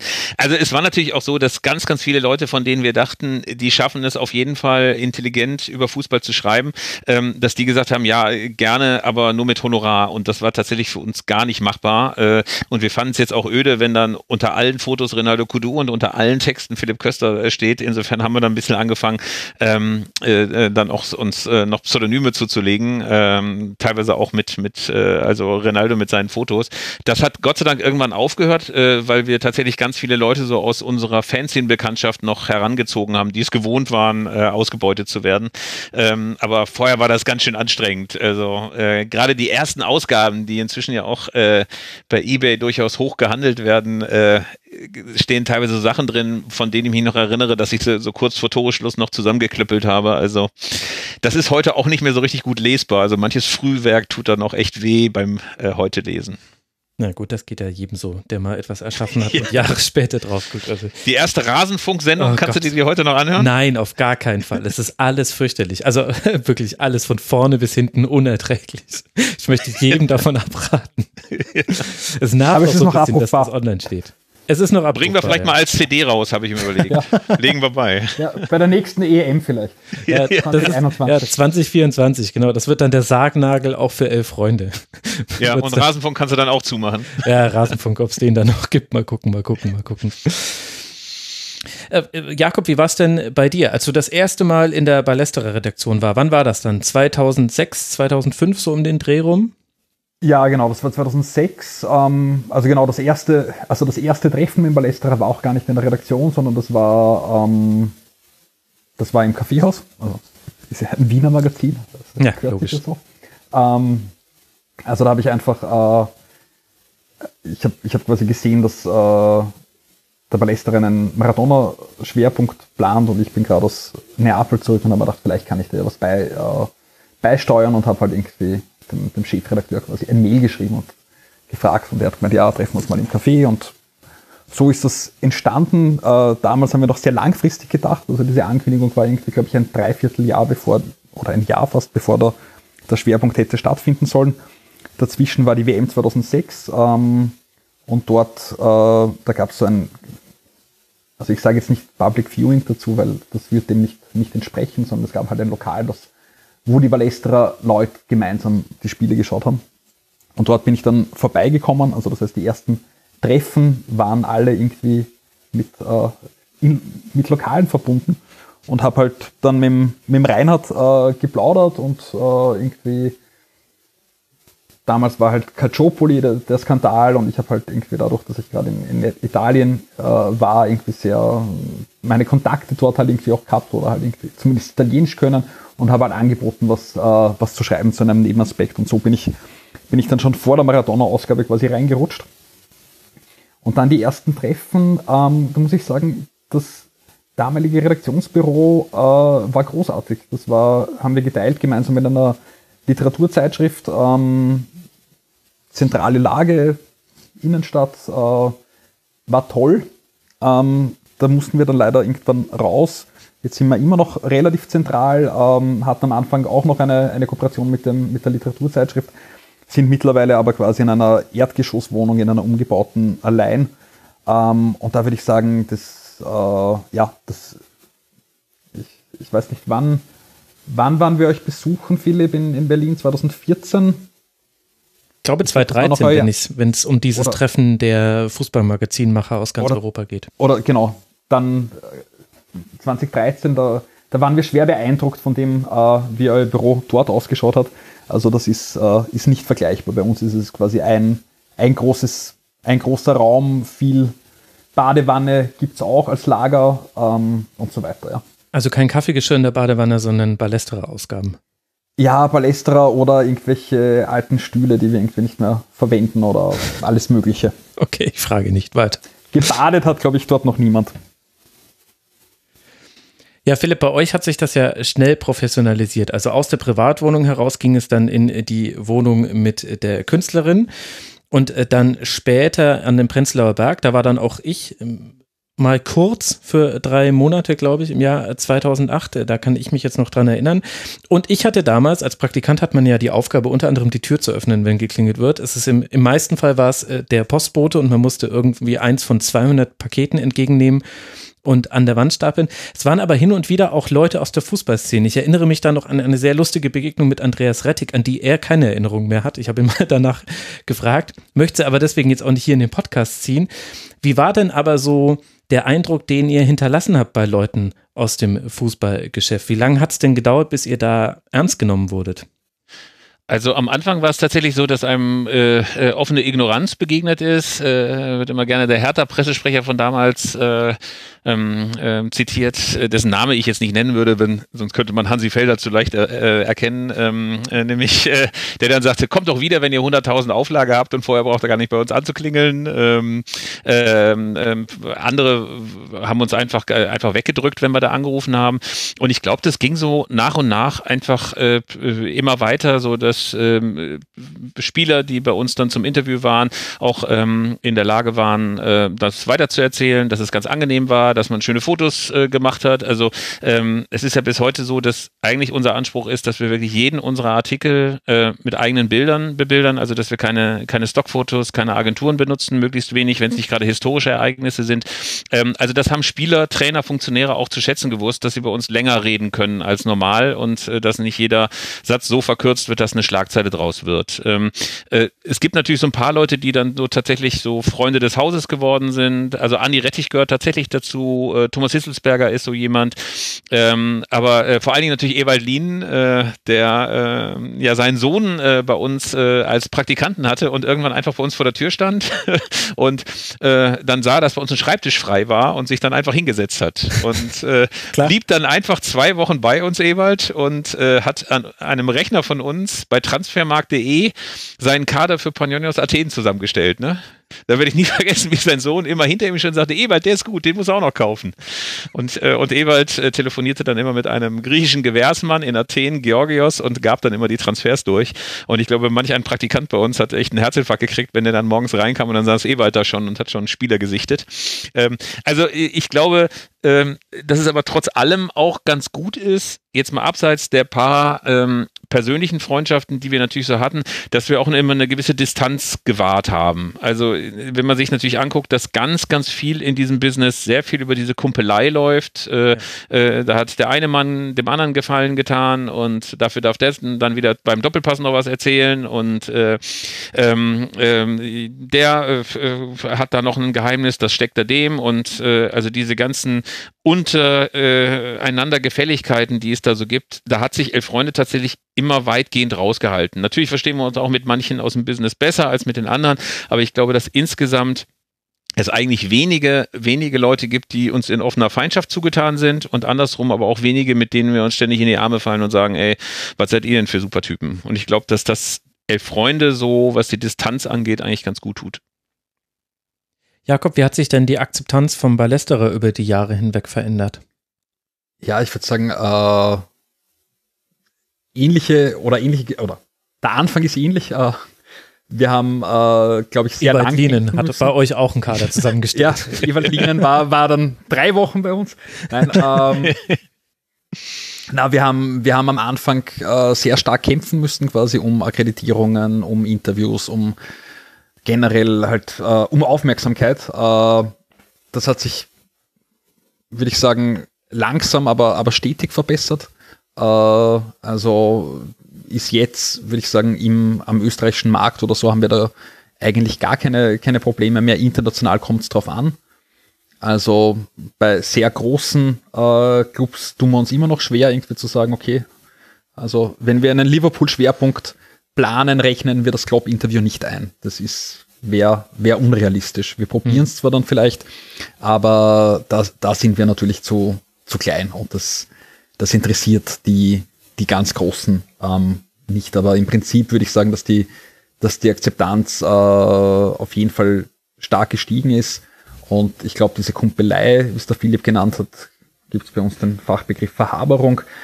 Das ist sicher was, wo man, wo man natürlich aufpassen muss und wo man, wo man schauen muss, dass man da nicht dabei ist. Und das, äh, das sind wir auch. Und das, das, äh, da, da, da achten wir sehr genau drauf, ähm, weil, weil ich glaube, dass das für gerade für ein Magazin wie unseres, das sich irgendwie immer auf die Fahnen heftet, okay, na, wir schauen, dass wir kritisch sind, wir schauen, dass wir unabhängig sind, was weiß ich was, dann, ja. dann kann man nicht solche Neben, Nebendeals äh, laufen lassen. Aber woher Aber kommt denn das, dass das im Fußball so verbreitet ist? Das ist ja schon, wenn man jetzt einfach mal den, den Journalismus als Ganzes betrachtet und sich dann den Sport und den Fußballjournalismus herauspickt, dann würde ich behaupten, dass es wenige andere Bereiche, vielleicht noch Motorsport, nee, nicht Motorsport, sondern Autojournalismus, vielleicht noch Reisejournalismus. Aber es gibt ganz wenige Bereiche, bei denen eben die Verschränkung zwischen Journalisten und Akteuren der Branche so eng ist wie beim Fußball. Und ich frage mich manchmal, woher das eigentlich kommt. Also ich glaube, beim Skifahren ist es noch viel schlimmer. Oh ja, also, stimmt. Ich glaube, dort ist es. Das, das ist die österreichische Perspektive. Halt ja, genau. Nein, aber die, die ist, das ist, ähm, da gibt es ja dann irgendwie so diesen Spruch ab, weiß ich nicht, wie viele Metern gibt es kein Sie mehr und so weiter. Ähm, na, äh, ich glaube aber tatsächlich, dass es, äh, dass es diese Verhaberung oder diese Versuche der Verhaberung, dass es die in allen Bereichen gibt. Ich glaube, dass es im Sport vielleicht nochmal klarer wird oder dass es im Sport insofern leichter wird, weil man irgendwie dieses Thema hat und wo man ja auch alle, es sind ja alle für den Sport und es wollen ja alle guten Fußball sehen und was weiß ich was. Also das, da versucht man schnell irgendwie so eine Vereinnahmung äh, herzustellen. Mhm. Aber ich glaube, dass es so, so Phänomene, dass irgendwie Pressesprecher oder, oder auch Akteure aus, aus Unternehmen, Politiker, was auch immer, dass die versuchen, die, die paar Journalisten, die für sie zuständig sind, quasi ähm, einzukochen. Ich glaube, das gibt's, oder das gibt's ganz sicher äh, überall und ist, ist ein, ein Problem, würde ich sagen, vor allem von, von Ressourcen des Journalismus. Also da, und da gehen wir über den Sportjournalismus weit, weit heraus. Also wenn man, wenn man sagt, es gibt einfach zu wenig Stellen im im Journalismus, um, ähm, um Dinge gut zu recherchieren, dann kriegt man halt schlecht recherchierte äh, Pressemitteilungen, die man halt leicht ändert, aber wo auch, auch nicht die, die Zeit ist, da, da mehr zu machen. Das glaube ich auch. Und das ist, ähm, natürlich auch ähm, vielleicht nicht ganz so kulturpessimistisch, wie du das formuliert hast, Max. Äh, ich glaube, dass du viele Branchen hast, wo es ein wahnsinniges äh, Bussigetue und, und, und wie Jakob das so schön genannt hat, Verhaberung gibt, äh, ja. nämlich äh, dort, wo äh, überall dort, wo es darum geht, mit Gefälligkeiten und mit Informationen zu handeln. Also wenn ich mir so die Schlagerbranche angucke und anderes, da gibt es wahrscheinlich auch unfassbar viele Deals und, und, äh, und Absprachen. Ähm, ich glaube aber im Fußball ist es eben auch so, dass äh, die eigentliche Nichtigkeit des Gegensteines, sage ich mal. Also Fußball ist ja äh, entgegen äh, unserer aller Art, das äh, quasi für, zu einer lebensentscheidenden äh, äh, Sache irgendwie hochzuheben, natürlich am Ende natürlich auch nur Sport und Entertainment und Unterhaltung und so weiter. Und die Frage ist, was für News gibt's denn da eigentlich, die gehandelt werden können? Und da befinden sich natürlich manche, also äh, Pressesprecher, Trainer, Funktionäre in der wunderbaren ähm, Situation, äh, Günstlinge sich zu halten, denen man Informationen zusteckt, weil das so eine Ware ist, mit der man oder eine, eine, eine Währung auch, mit der man so handeln kann. Insofern glaube ich, ist der, ist der Fußball mit seinen ganz vielen kleinen Tratschgeschichten, seinen Geheimnissen, seinen ganzen Abgründen äh, ein bisschen prädestiniert, um, äh, um gerade auch so eine ganz spezielle Art von, von, von Gefälligkeitsjournalismus dann auch zu provozieren. Und äh, ich glaube, dass es viele Kollegen gibt, die sich dem, dem entziehen. Also das passiert bei Spiegel Online und bei der SZ und bei der Zeit und anderswo sicherlich genauso. Äh, aber es gibt halt auch eben viele, die, die, äh, die nichts großartiger finden, als äh, ihr Handy hochzurecken und, und, und Selfies mit den Stars zu machen und mit denen Deals auszuhandeln und mit denen sogenannte bunte Geschichten Geschichten zu machen und Tratsch äh, weiter zu, zu, zu treiben. Und ich glaube, dass das so ähm, zwei, zwei Aspekte von, von Sportjournalismus sind, die manchmal auch äh, auf unangenehme Art und Weise aufeinanderprallen. Und gleichzeitig entzieht ihr euch ja mit eurem Magazin allein schon durch die monatliche Erscheinungsweise so ein bisschen diesem News-Zyklus, in dem man dann eben nicht mitmachen muss. Also äh, Freunde macht damit, aber auf, auf eine sehr verfluchte Art und Weise, in dem Covergeschichten Kurz danach sind die entsprechenden Spieler verletzt oder entlassen oder wie auch immer. Aber oder Jürgen Klinsmann ist zurück in den USA, nachdem Jürgen. wir noch verkündet haben, dass er jetzt mal richtig angreift, der Jürgen. Wobei das, das war, das war ja schon wieder so passend zu dieser abstrusen Situation, dass das ja fast trotzdem ein Kaufanreiz war, dass ich gedacht habe, okay, da will ich jetzt nochmal eintauchen in diese Welt von vor einer Woche. ja, das hat, das hat tatsächlich auch, äh, obwohl es tatsächlich dann ein bisschen obsolet war, das Cover als, als Magazin oder als, äh, als Verkauf echt äh, sehr, sehr gut geklappt. Ähm, ähm, äh, trotzdem war es ein bisschen nervig, weil man sich natürlich gewünscht hätte, dass dieser Clincy-Wahnsinn noch mal ein paar Tage weitergeht. Ja, das glaube ich. Aber davon abgesehen halten sich ja so monatliche Publikationen ein bisschen aus diesen üblichen Mechanismen, ich muss jetzt exklusiv vermelden, was ich gehört habe, ein bisschen raus. Und auf der anderen Seite äh, hat man aber eben das Problem, was ja vorhin Jakob auch schon angesprochen hat, dass man als monatlich erscheinendes Medium eben nicht so viel Grundaufmerksamkeit bekommt und eben weniger mögliche Kontaktpunkte hat zu Leserinnen und Lesern. welches Problem ist jetzt größer? Das, äh, das, dass man so wenig Aufmerksamkeit hat und damit dann vielleicht auch mit, mit auch einem veränderten Mediennutzungsverhalten vielleicht auch konfrontiert wird? Oder eben das, dass man sich auf andere Themen konzentrieren kann, das ist kein Problem, ist jetzt zwar jetzt falsch von mir anmoderiert, sondern ist eine Chance. Also wie, wie würdet ihr diese Abwägung jetzt in eurer aktuellen Lage für euch bewerten? Philipp, fang mal an für uns als Elf Freunde war es ja eigentlich immer wichtig, tatsächlich so den Blick mal über reine Fan-Themen hinaus zu richten, äh, aus zweierlei Gründen. Also erstens glaube ich, dass das, was wir um das Jahr 2000 äh, quasi uns auf die Fahnen geschrieben hatten, im Jahr 2010, 2012 oder 2020 nicht mehr so, so entscheidend ist für den Anhänger. Also ich weiß, wie wir uns 2000 den Mund fusselig geredet haben, wie ätzend wir das finden, dass jetzt diese ganzen Stadien umbenannt werden, ne? dass de hm. nicht mehr Alm und Betzenberg, oh gut, der Betzenberg ist ja tatsächlich sogar noch Fritz-Walter-Stadion, aber dass äh, die Alm nicht mehr Alm heißt und, äh, äh und das Volksparkstadion nicht mehr Volksparkstadion und das Waldstadion äh, dann Commerzbank Arena wird und so weiter. Also, ähm, dass die alle heißen wie Firmenparkplätze, das fanden wir natürlich ätzend ätzend. Der Punkt ist nur, wenn du das heutzutage Leuten erzählst oder wenn wir zum Beispiel auf unsere Stadionposter noch die alten Namen draufschreiben, ey, da gibt's echt viele, die sagen, Leute, das sind Diskussionen äh, aus dem vergangenen Jahrhundert, das, äh, das ist nicht mehr unser Thema. So. Mhm. Ähm, das gleiche ist so ähm, bei so Themen wie Stehplätzen, da glaube ich, gibt es inzwischen ein allgemeines Agreement in der Liga, dass es eine gewisse Masse an Stehplätzen geben soll. Äh, und selbst wenn es immer mal wieder durchgeknallte Innenminister gibt, die sagen, die schaffen wir jetzt mal als nächstes ab, äh, glaube ich, will das niemand in der Liga, weil weil die Leute kapiert haben, dass dort eine andere Kultur herrscht als auf den Sitzplätzen. Ähm, aber ich glaube, insgesamt war es für Elf Freunde einfach wichtig zu schauen, dass es, dass es ganz, ganz viele unterschiedliche Arten gibt, Fußball zu lieben und auch, auch, auch dieser Fußballkultur authentisch Ausdruck zu geben. Und dass es schade wäre, wenn wir jetzt sagen, ey, Fanthemen sind das Einzige, was wir so machen wollen. Insofern war es für uns wichtig, dass wir uns auch mit den Akteuren des Spiels unterhalten. So, so einer wie Mats Hummels zum Beispiel jetzt in der aktuellen Ausgabe, mit dem reden wir ja gar nicht so wahnsinnig viel darüber, ähm, äh, wie er sich nun im System von Favre sieht, sondern wir reden mit dem auch darüber, ähm, äh, wie er sich zur AfD positioniert. Und wir reden mit ihm darüber, warum er der österreichischen Publizistin äh, Natascha Strobel folgt, die ihrerseits auf Twitter ja diese ganz großartigen Analysen von, von diesem ganzen, ganzen rechtsnationalen Wahnsinn macht. Also äh, ich fände es total schade, uns selbst zu beschränken und zu sagen, wir reden nicht mit Mats Hummels, weil das wird ja eh blöd, sondern ich äh, glaube, dass gute Interviews und äh, gute Vorbereitung und Interesse am Gegenüber und Interesse am Spieler und äh, auch an anderen äh, dazu führen kann, dass auch äh, Spieler was Intelligentes sagen. Und gerade das Interview mit Mats Hummels ist dafür meiner Meinung nach auch ein Be Beleg, dass das funktionieren kann. Und trotzdem haben sich ja so ein bisschen die Mediennutzungs Arten verändert. Mhm. Also ich habe ich hab gar nicht auf deine Frage geantwortet, ne? ja, ich, ich wollte Entschuldigung, wie war das? Ein, ein Der alte Politiker Köster ist da wieder rausgekommen.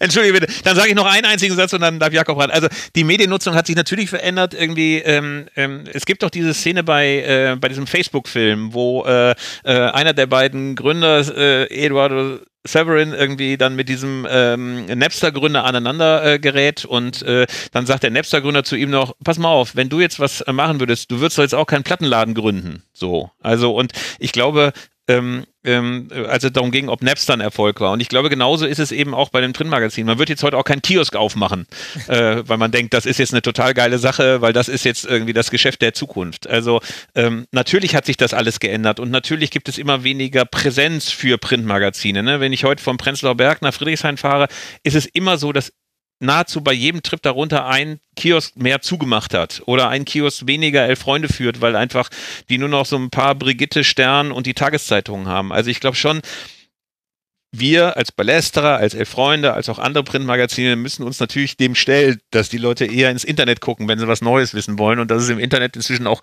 unfassbar viele tolle Sachen gibt. Ne? Und mhm. ähm, ja, also ich glaube, keines der beiden Magazine verweigert sich ja dem Internet. Ne? Also wir sind da ja beide sehr aktiv. Insofern ist das schon alles okay so. Aber ja gut, aber das Geld verdienen ist halt mhm. so viel schwieriger im Internet, weißt du? Also ihr habt natürlich zum Beispiel mit dem ja. Live-Ticker habt ihr ja sogar, äh, da hat es ja sogar etwas aus dem Internet irgendwann ins Heft geschafft. Das ist ja der, das perfekte Paradoxon. aber dennoch ähm, begegnest du im Internet eben der Realität, dass es viel, viel schwieriger ist, noch äh, Geld zu verdienen, weil die Anzeigenpreise völlig versaut sind äh, durch die durch Analysierbarkeit jedweder Daten und dann wird dann werden da ganz fürchterliche Ads äh, geschaltet, damit überhaupt noch irgendjemand äh, da draufklickt. Amerikanische Forscher haben herausgefunden, so nehmen sie 100 Kilo ab in äh, zwei Tagen und so ein Kram.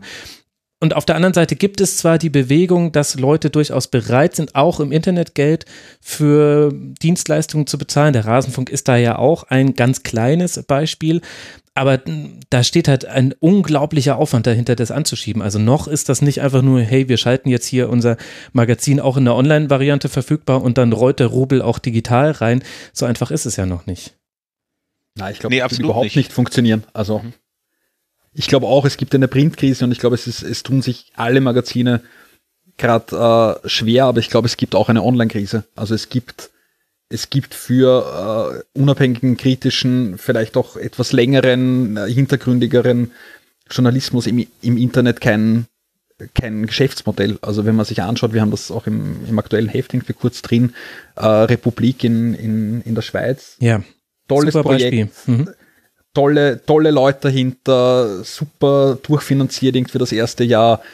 Also kann man sagen, okay, eigentlich von dem, was sie, was sie da anbieten wollen, alles großartig und ja, ähm, man merkt, dass, dass diese Texte funktionieren dort auch nicht. Ähm, das heißt, man muss mit dem Internet muss man anders umgehen. Also ich glaube, zu sagen jetzt einfach, wir transferieren den Ballesterer ins Netz, ich glaube, das funktioniert gar nicht. Ich glaube, man kann sich überlegen, wie, wie schauen wie kann ein Internetauftritt und das Heft sich gut ergänzen, also wie, wie das Beispiel jetzt von dir auch von Elf Freunde, wenn sich, wenn es da Synergien gibt, wenn das eine in das andere wächst und so weiter, super, also dann, dann toll gemacht, ja. Ähm, aber im Prinzip glaube ich, dass man, äh, ja, also dass es auch sehr schwer gerade ist, einen, einen Blog zu gründen oder eine, eine, eine Website zu gründen, die, die jetzt von Werbeeinnahmen oder was auch immer allein lebt. Also ich glaube, das funktioniert ohne irgendwie ein Unterstützermodell oder so, wenn man nicht irgendwie nur auf Clickbait äh, setzt, nicht. Das glaube ich auch. Und ähm, natürlich ist es manchmal ein Glücksfall, wenn einem irgendetwas gelingt, was ein bisschen stilprägend ist. Also das war bei uns ja vor allen Dingen der Live-Ticker, der ja dann auch vielfältig äh, kopiert worden ist. Ja. Also diese neue Form des, des, äh, äh des Journalismus und äh, eben nicht nur 1-0, 2-0, 3-0 zu vermelden. Aber äh, mir hat das mal ein Gruner-Mitarbeiter bitter vorgerechnet, was so die Kapitalisierung angeht, dass du tatsächlich von ähm, 100 Euro, die du für eine Printanzeige einnehmen würdest, also was die Kontakte angeht, äh, dafür bleiben dann beim Desktop, also auf dem stationären Computer noch 10 Euro und ähm, im äh, mobilen Web äh, bleiben dir 1 Euro bei gleichzeitiger Leistung so. Und äh, ich glaube, dass dieser Geburtsfehler oder würde man sagen, also dass diese Unwucht äh, gerade für Magazine und auch für Verlage, die äh, von der Rentabilität von Printprodukten leben, nicht einfach ist. Ne? Du siehst, äh, äh du kannst das, was du vorher äh, äh, eingenommen hast, nicht annähernd, nicht annähernd wieder reinholen. Äh, deswegen gibt es, glaube ich, auch echt ganz, ganz viele Verlage, die die Digitalisierung so lange verschleppen, wie es nur irgendwie geht, in der Hoffnung, dass äh, die Magazine noch weiter, weiter, weiter irgendwie Geld einbringen. Ne? Und wie ist das jetzt dann in dem Fall von euren beiden Heften äh, gelagert? Also ich nehme jetzt einfach mal an, Philipp, dass es bei euch so sein wird, dass die das Durchschnittsalter der Abonnenten, die ja die wichtigste Käufergruppe sind, dass das eher steigt, als äh, dass es sinkt. Was ja mit, wenn man jetzt den Zeitraum von den nächsten fünf Jahren vielleicht mal aufmacht und nicht einfach nur von, von Monat oder von Quartal zu Quartal denkt, irgendwann zu einem Problem werden könnte. Wie könnt ihr das denn schaffen, diesem Trend entgegenzustehen?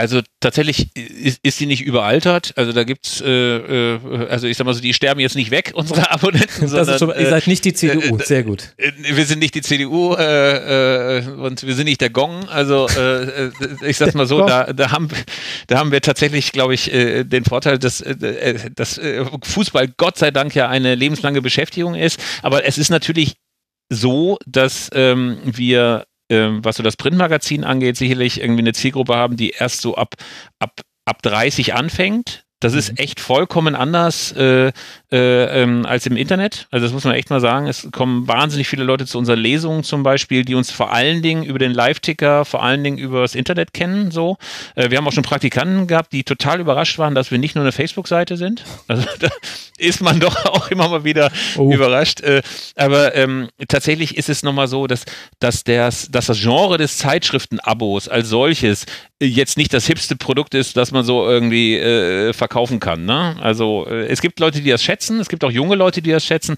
aber so dass das wie früher wäre, wo äh, jeder, der irgendwie zu Hause auszog, als allererstes von seinen Eltern die Lokalzeitung im Abo bekommen hat und wo es ganz selbstverständlich war, dass man sich so zwei, drei Blätter gehalten hat. Äh, ich glaube, dass die Zeiten vorbei sind. Man muss heute um jeden Abonnenten ringen und äh, deswegen ist es eigentlich auch für uns schon frühzeitig eher gewesen zu sagen, wir wollen gar nicht, dass die nur Abonnenten sind, sondern die sollen eigentlich näher an uns ranrücken. Also weil wir natürlich auch feststellen, dass wir von ganz, ganz vielen Leuten, die uns abonniert haben, die Ideen haben, die, die, die, die neue Sichtweisen haben, wir auch sehr profitieren können. Also ich glaube, das ist ja eigentlich sogar das, was für mich so durch die Digitalisierung als allergreifbarster Vorteil ist, dass diese eindimensionale Senderhaltung, die vorher Magazine hatten, dass man nur Sachen aussendet und hofft, dass das Gefallen bringt, sich in einen Dialog gewandelt hat. So, das finde ich eigentlich das Allerbeste, dass man viele, viele neue Perspektiven kennenlernt, Leute, die ihre Stimme erheben können. Das ist eigentlich sogar irgendwie, finde ich, so, also wenn ich jetzt so die Vorteile der Digitalisierung betrachten würde, dass aus so einem Monolog ein Dialog geworden ist, eigentlich sogar das, das Erhebendste und Spannendste. Aber müsst ihr dann nicht zwangsläufig auch ein bisschen weg irgendwann vom Kern des Printprodukts? Also du hast ja schon gesagt, dass ihr Abonnenten besonders binden wollt, binden wollt. Das ergibt ja auch Sinn. Aber die müssen ja immer noch äh, die Liebe zu einem Printprodukt haben, die ja nicht mehr so weit verbreitet ist wie früher noch vielleicht. Nee, eigentlich nicht. Also äh, äh, eigentlich wird es ja schon so sein, dass äh, das ist ja äh, absehbar, dass du natürlich all das, was du momentan bei uns im Heft liest, auch äh, digital lesen kannst. Äh, du kannst dir heute natürlich schon irgendwie so E-Mails und so weiter runterladen, äh, ob es dann als PDF ist oder auch als aufbereitete Variante. Aber entscheidend wird schon sein, dass, äh, dass, äh, dass du natürlich, natürlich irgendwie eigentlich äh, nicht mehr unbedingt dir das haptische Heft liefern lassen musst, um Elf-Freunde-Abonnent zu sein. Also das war ja so ein bisschen das Prinzip, das wir mit dieser Dauerkarte haben. Also dass wir sagen, pass mal auf, wenn du das Ding äh, dir holst, dann, dann äh, kannst du natürlich auch alles, alles, alles, äh, ohne dass du einmal irgendwie das Heft in die Hand nehmen musst, natürlich auch digital lesen so. Ne? Nur ich sag, also für mich ist das ja so. Ich, ich bin, seit ich zwölf oder dreizehn bin, äh, von Ma Magazinen fasziniert. Also ich wollte nie was anderes machen. Also ich wusste so mit 12, 13, dass ich irgendwie so in diesen Magazinjournalismus äh, will. so Und äh, äh, ich habe nach wie vor, äh, ich würde nicht sagen, kein erotisches Verhältnis zum Magazin machen, aber tatsächlich finde ich nichts aufregender, als wenn bei uns der Postbote endlich kommt und unsere Hefte in die Redaktion bringt und wir das, das aufmachen. Das ist ein erotisches Verhältnis. Ja, es ist ein erotisches Verhältnis. wie so ein, wie so ein Print-Tinder-Date quasi. Also, äh, dass ich, äh, ich finde das nach wie vor immer den den aufregendsten Moment, das Ding rauszuholen, durchzublättern, das in der Hand zu haben, äh, zu gucken, wie funktioniert die Heftmischung, fühlen sich die Leser da gut durchgeleitet. Also ähm, mir würde was sehr, sehr fehlen, wenn wir irgendwann elf Freunde nur noch digital hätten und nicht als Heft, dass du dir auch in den Schrank stellen kannst und dass mhm. du durchblättern kannst und das auf deinem Schreibtisch oder auf deinem Nachttisch liegt. Jakob, bei euch ist die Situation ja logischerweise etwas extremer gerade. Deswegen ja auch die Ballesterer Brennt-Kampagne. Wie würdest du sagen, hat sich bei euch das niedergeschlagen, dass sich der Markt für Fußballmagazine verändert hat? Und welchen Weg daraus gibt's? Ja, ich, ich glaube, dass der Markt einfach von, von vornherein schwierig war und, und seit 20 Jahren schwierig ist. Also da, da gibt es halt auch nochmal den, den großen Unterschied ähm, natürlich zwischen den unterschiedlichen Märkten in Österreich und Deutschland. Ähm, und auch den, den, den großen Unterschied, äh, wie populär ist Fußball in den jeweiligen Ländern. Also ich glaube, dass mhm. man da also, dass man da einfach ganz, ganz andere Entwicklungen natürlich auch sieht. Also, der Wedler, ähm, das Skisportmagazin wäre erfolgreicher in, als der Skifix ist die Idee. Na, na, Ach, Skifix äh, haben wir schon, äh, haben, haben diejenigen, die, die aus anderen Bundesländern aus Wien kommen, schon geplant. Ähm, okay. Nein, Glaube ich auch nicht. Also Fußball ist schon der populärste Sport in, in Österreich, aber es ist halt trotzdem nicht so ein, ein Massenphänomen wie in Deutschland, wo irgendwie jedes Stadion bis in die dritte Liga hinein voll ist. bei uns gibt es halt ein paar Stadien, die, die, ähm, die gut gefüllt sind, aber ähm, auch alles sehr starken Schwankungen immer ähm, unterworfen. Prinzipiell, ich glaube, ich glaube, was, was diese Frage Online-Print betrifft, ich glaube, dass man da, ähm, ich glaube schon, dass das Magazine und die Special Interest Magazine ähm, vor, oder vor allem Special Interest Magazine eigentlich diejenigen sind, die für die Printkrise am besten gewappnet sind, weil es da sowieso nicht um Tagesaktualität geht. Das heißt, jemand, der sich dafür entscheidet, die Elf Freunde oder einen Balestra zu kaufen, ähm, der macht das nicht, weil er irgendein Matchergebnis haben will oder weil er über die, die neuesten Nachrichten des Tages informiert werden will, wie, wie jemand, der eine Tageszeitung kauft. Also ich glaube, dass wir da schon einen, einen Vorteil haben und ich glaube auch, dass, dass es Leute gibt, die, die dieses haptische, ähm, also der Philipp hat jetzt dieses erotische Verhältnis genannt. Ich glaube, dass das gar nicht nur diejenigen haben, die, äh, die das Magazin produzieren, sondern ich glaube, dass das auch den Lesern und Leserinnen von Magazinen oft so geht. Also die wollen, mhm.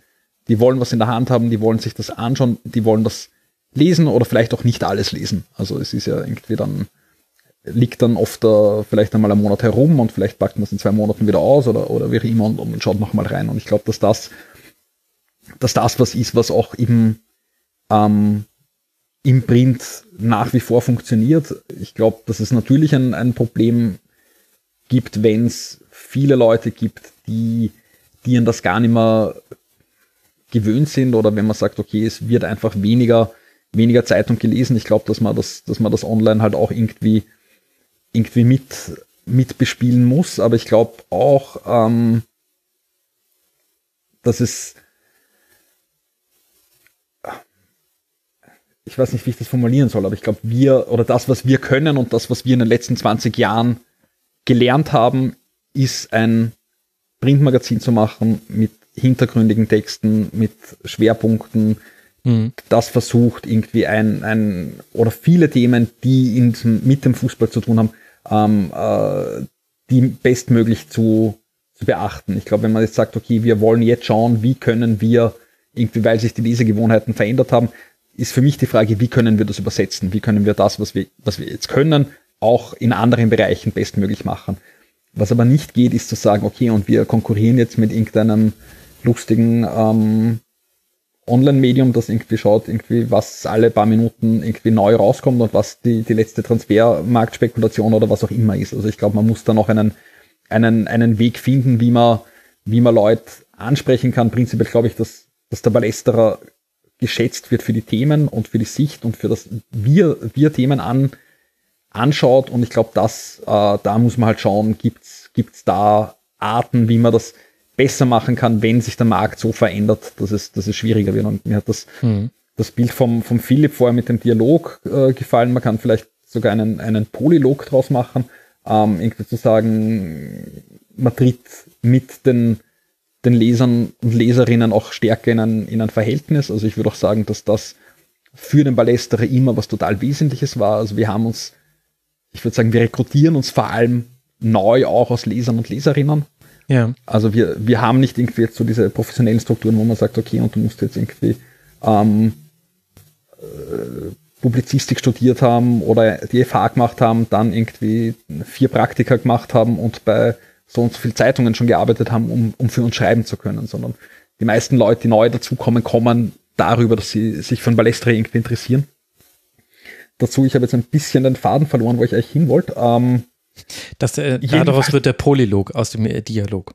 Genau, nein, genau, also genau, also einen Dialog oder einen Polylog gibt sowieso schon. Ich hoffe, dass da, oder ich hoffe, dass dieser Supporters Club, den wir jetzt auch neu gegründet haben, wo Leute äh, teilnehmen können, denen das äh, ein Herzensanliegen ist, dass es den Ballesterer weitergibt, ähm, die dafür halt auch eine kleine Spende, äh, eine monatliche machen ähm, und dass wir mit speziell mit denen auch in einen starken ähm, in einen starken Austausch kommen und da davon auch, auch sehr, sehr viel profitieren. Was, was ist das, was, was diese Leute dann auch, auch wollen? Was ist das, was wir, äh, was wir machen können? Und vielleicht sind da auch Leute dabei, die dann eben auch die, die Seite wechseln und von, von Lesern oder Fans von uns dann vielleicht auch zu, zu Schreibern oder Schreiberinnen werden und so weiter. Mhm. Philipp, du hast ja wahrscheinlich auch nochmal eine eigene Sicht drauf, weil es in den 20 Jahren Elf Freunde auch immer wieder im deutschsprachigen Markt äh, direkte Konkurrenten gab, kurzzeitig von Elf Freunde. Also es gab mal aus dem Olympia Verlag, ich glaube, das war Rund äh, damals, es äh, gab verschiedene andere Formate. Woran liegt es denn deiner Meinung nach, dass bis auf Elf Freunde und vielleicht noch den tödlichen Pass, aber ich weiß nicht, ob er den dazu rechnen soll, weil das eben in einer komplett anderen Dimension abläuft, aber den gibt es schon länger, ich glaube seit 1995 hier aus München heraus produziert. Woran liegt es, dass keiner sich auf diesem Markt behaupten konnte? Wie habt ihr die vom Markt rausgedrängt, Philipp? Pferdeköpfe ähm, in, in Betten. Ja, genau, in Betten. Nein, ich glaube tatsächlich, dass ähm, das große Problem war, dass ich äh, also vorhin schon mal angerissen habe, äh, da entscheidend war, nämlich diese Überschätzung des Marktes. Äh, der Olympia Verlag äh, ist ja damals mit rund äh, in den, ähm, äh, in den, an die Kioske gegangen und dann gab es noch Player aus dem B&D Verlag, mhm. die beide, glaube ich, dachten, hey, Fußballmarkt, Illustrierte, großes Interesse, weltweites und bundesweites Interesse, das muss doch funktionieren. Und dann haben sie eben festgestellt, wie, wie, wie schwierig dieser Markt eigentlich ist und wie schwer es eigentlich eigentlich ist, neben Sportbild, neben Kicker und dann auch eben uns ähm, überhaupt zu einer, ähm, zu einer Art von, von, von, von Rentabilität zu kommen. Und man darf nicht vergessen, dass zu der Zeit äh, Magazingeschäft damals auch noch anders betrieben wurde. Also damals äh, war man mit Auflagen unter 100.000 völlig unzufrieden. Damals war, galt alles, was so 30, 40, 50.000 Exemplare verkauft in Deutschland als Totalflop. Ne? Und ähm, das war ja zum Beispiel auch der Grund, warum dieses großartige Magazin Hattrick, das es ja in den 90ern gab, von Christoph Biermann und anderen gemacht, ähm, dann nicht zu Gruner und Jahr gegangen ist, weil die auch damals noch auf dem Trip waren, dass sie gesagt haben, ey, alles, was nicht 100.000 verkauft, da müsst ihr gar nicht mit ankommen. So. Und ich glaube, dass ähm, dann irgendwann diese Verlage gesehen haben, hey, da steckt ja gar kein großes, geiles Geschäft hinter, wie wir uns das vorgestellt haben, sondern das ist mühsam und da muss man immer wieder um jede Anzeige kämpfen und so weiter.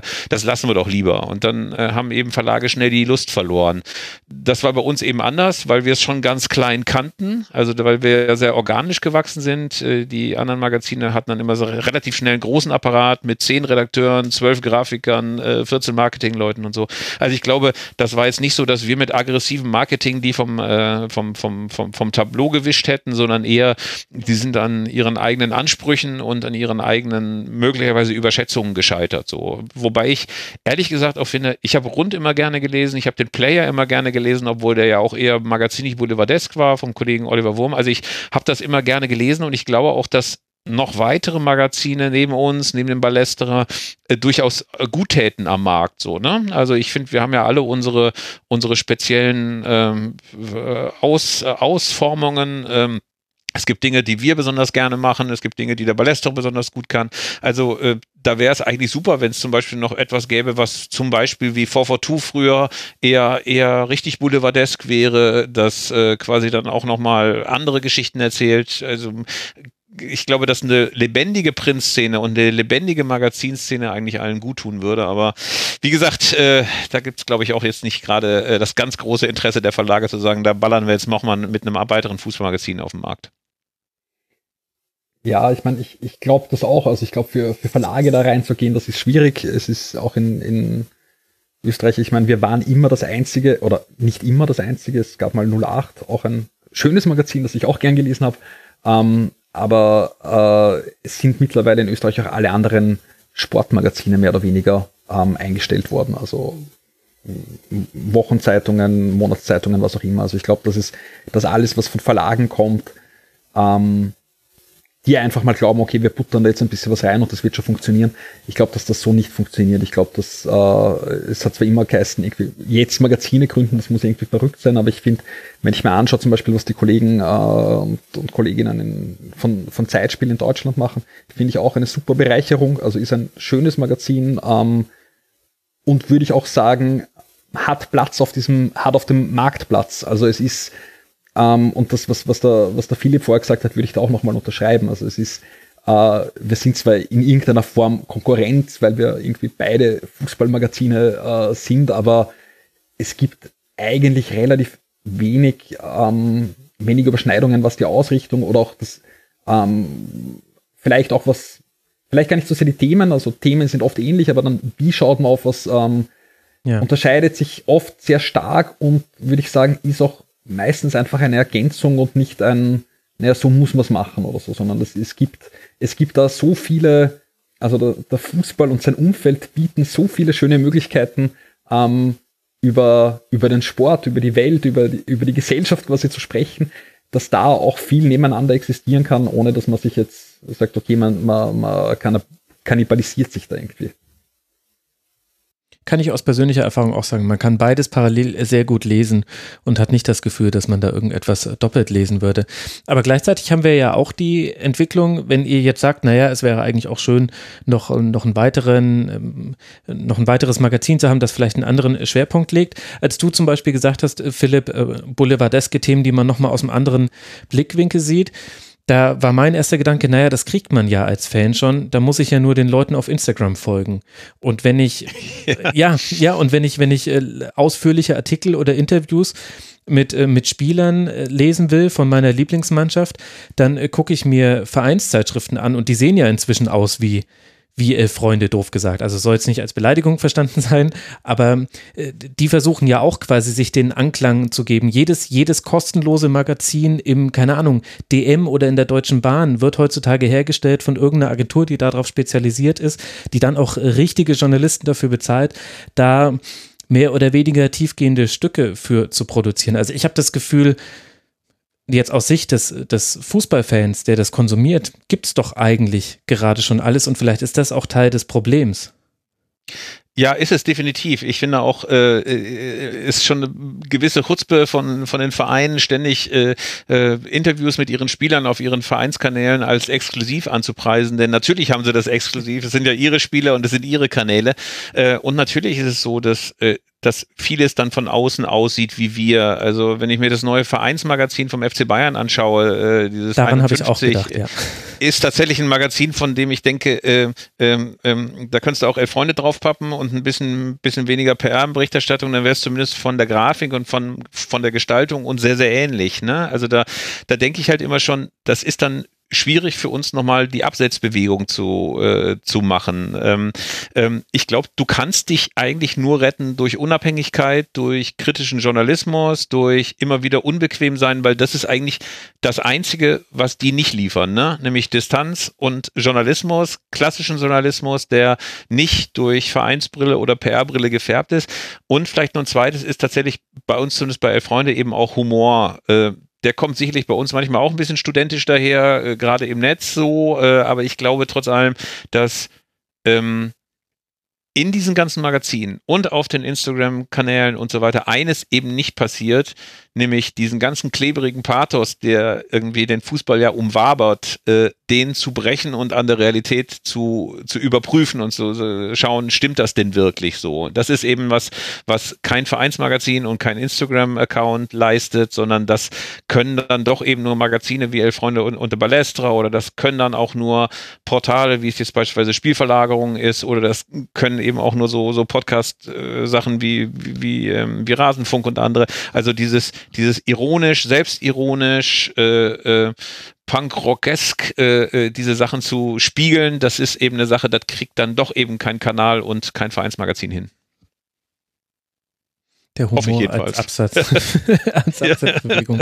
Ja. ja, ist so ein bisschen die Frage. Auf der anderen Seite hat ja jeder so, also das ist ja gerade die Gefahr, oder was heißt Gefahr, aber das zeichnet es ja aus, dass man sich sehr für die eigene Sache begeistert, dass ich glaube, dass es auch in, beim Rasenfunk, beim Ballesterer als auch bei Freunde gibt es auch wiederum äh, Themengebiete, wo uns andere dann vorwerfen könnten, naja, da habt ihr dann vielleicht auch einen besonderen Pathos. Also äh, bei, bei mir wäre es dann wahrscheinlich der Fokus total auf, äh, auf Taktik und äh, wo, wo man sich dann, wo man dann eben auch überdreht und dann die, de, das leichte Abkippen des Außenverteidigers wichtiger findet, als dass äh, jemand ein Eigentor geschossen hat, jetzt doof gesagt. Und bei, bei Freunden und bei Lästere ist es vielleicht auch gerade dieser Rückgriff auf die, auf die gute alte Zeit, in Anführungszeichen jetzt äh, zu versehen, wo auch Leute sagen könnten, naja, da habt ihr ja auch euren Bereich, wo ihr so fest dranhängt. Also ich bin mir da manchmal gar nicht so sicher. Ich möchte dir gerne zustimmen, ich bin mir aber nicht sicher, ob ich ob ich mich jetzt, also zum Beispiel den Rasenfunk, ob man den da so komplett rausnehmen könnte. Wenn man halt für eine Sache brennt, dann stürzt man sich da so drauf und überdreht halt auch. Und ob da dann immer noch für jeden auch mal die ironische Distanz dazu zu sehen ist, weiß ich nicht. Und ob es die überhaupt gibt. Also ist bei uns tatsächlich so, äh, ich sehe auch so blinde Flecke Also, äh, also ich würde noch nicht mal sagen, dass wir die Vergangenheit per se verklären, aber es ist natürlich so, dass manches von dem, was uns heute noch äh, als gute alte Zeit erscheint, also äh, tatsächlich so diese 80er, 70er Jahre, die, die also jetzt gerade was die 80er Jahre angeht, für mich natürlich auch verklärt sind als die Zeit, in der ich zum Fußball gefunden habe und äh, die ich auch deswegen noch besonders intensiv in Erinnerung habe, weil sie halt äh, diese Neuentdeckung eines eines wahnsinnig aufregenden Gebietes für mich war. Also für ja. mich war es, als ich das erste Mal auf die Alm gegangen bin in Bielefeld, äh, unfassbar aufregend, dass da viele, viele tausend Leute auf, auf den Rängen stehen und, äh, und Schimpfworte brüllen und rauchen und Bier trinken und sich durch die Gegend schmeißen lassen. Also das äh, war tatsächlich für mich eine Welt, die ich damals staunend und äh, äh, und, und, und fasziniert und begeistert so äh, wahrgenommen habe. Und ähm, da muss man quasi es mir nachsehen, dass, äh, dass ich darauf jetzt nicht den äh, knallharten soziologischen, historischen, sozialwissenschaftlichen Blick habe, dass ich sezieren kann, dass du natürlich in den 80ern auch viel Rassismus auf den Rängen gehabt hast, dass das die Hochzeit der Hooligans war, dass das die Hochzeit äh, äh, von, von, von chauvinistischen Sprüchen war. Ja, stimmt alles.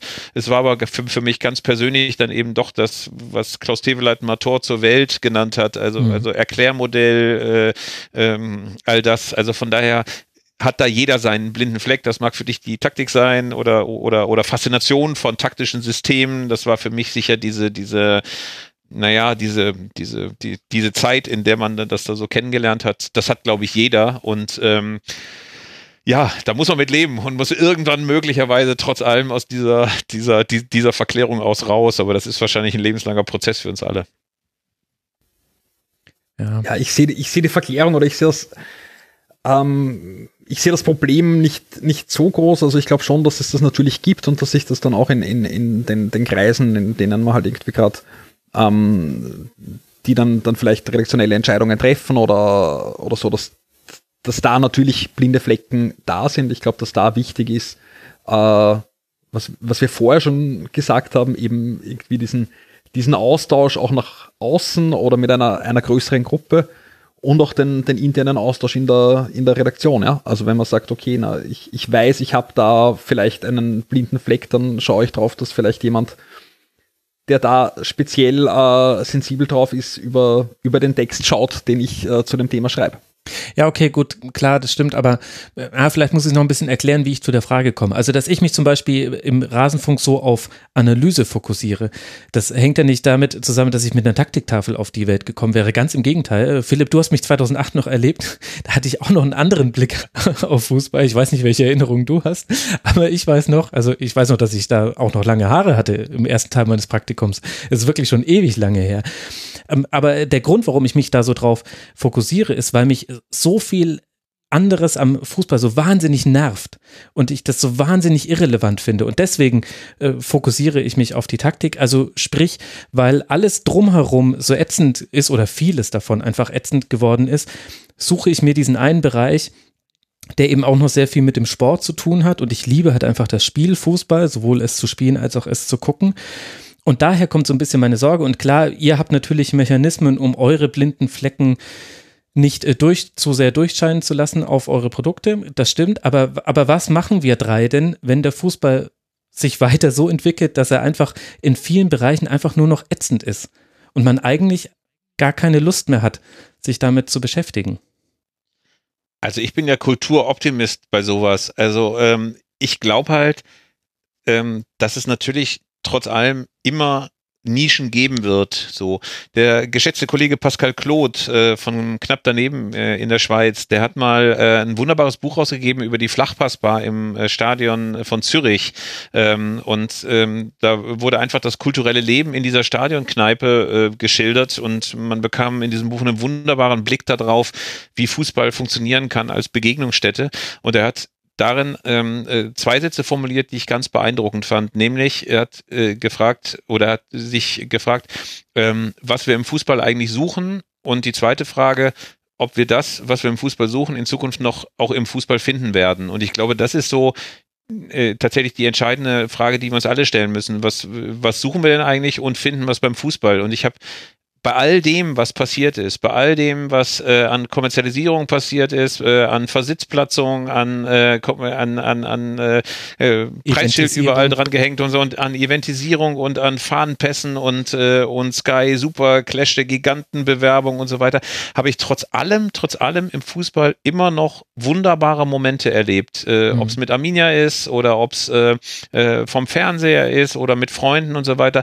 Fußball gibt mir immer noch viel, viel, viel zu viel, als dass ich irgendwie auch nur ansatzweise dran denken würde, ey, mir reicht es jetzt oder ich gehe nur noch in die Kreisliga. Also das ist ähm, ähm, tatsächlich am Ende dann ja auch, glaube ich, so eine, so eine Entscheidung, ob man diesen ganzen Scheiß, den es drumherum gibt, diese ganzen Nervereien, diese ganze Geldgier, diese ganzen gierigen Funktionäre mit Dollarzeichen in den Augen, ob man das aushält, weil man sagt, der Fußball an sich ist trotzdem so großartig, so wunderbar und für mich so wichtig im Leben oder ob man dann irgendwann so zynisch wird und sagt, ja, leck mich doch am Arsch, äh, das ist alles nichts mehr für mich. Also die Tendenz gibt es ja auch und die Leute gibt es ja auch. Also ich kenne viele, die sagen, hey, mhm. Profifußball, kein Bock mehr. Ich Kann ich auch verstehen. Für mich ist es aber irgendwie keine Alternative. Ich komme da nicht raus quasi.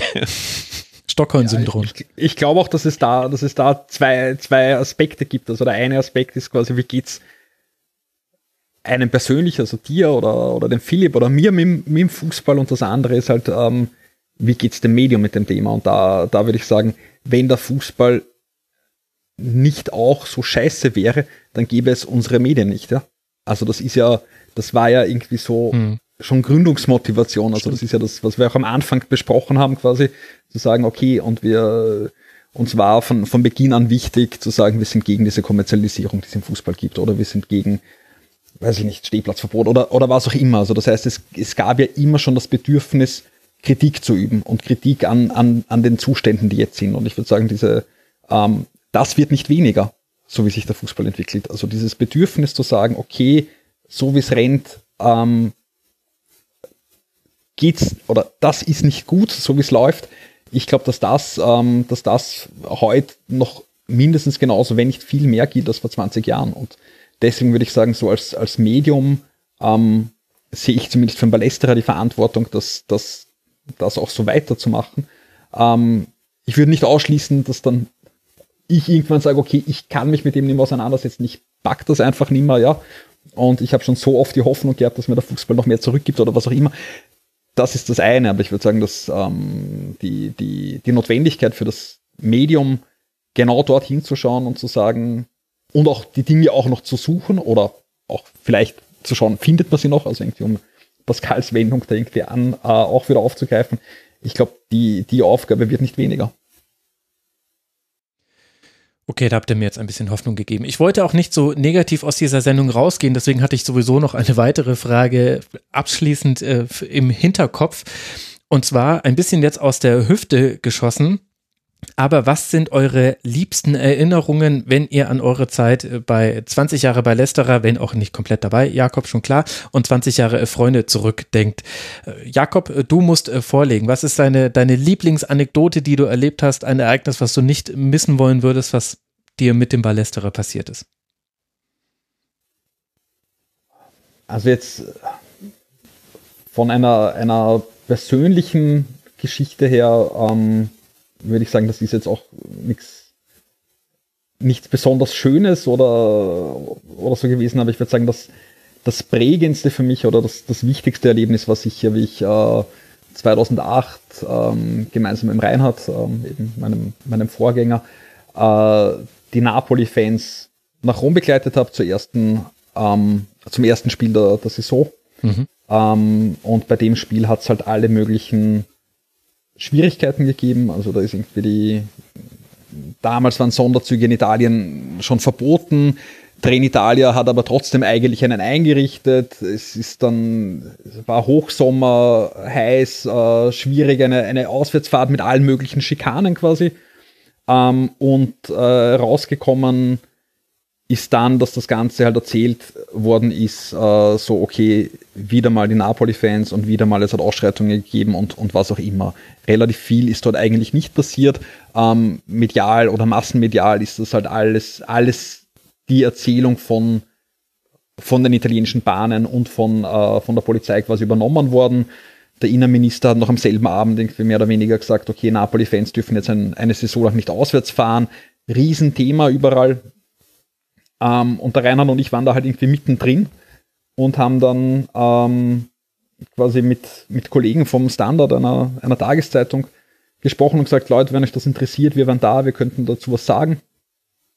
Und das Ganze hat sich dann, mit der Zeit ist es dann in Italien wieder aufgegriffen worden, ist dann wieder, äh, wieder zurückgekommen und ähm, wir haben wahnsinnig viel Feedback äh, oder positive Meldungen bekommen von Leuten, die sagen, okay, na, irgendwie ist da ja vielleicht doch was anderes passiert, als was das, äh, das was kommuniziert worden ist. Mhm. Es ist dann ein, ein Fernsehteam der Reihe gekommen, hat uns in Wien in der alten Redaktion noch besucht. Es ist äh, unser Bericht irgendwie im italienischen Parlament zitiert worden.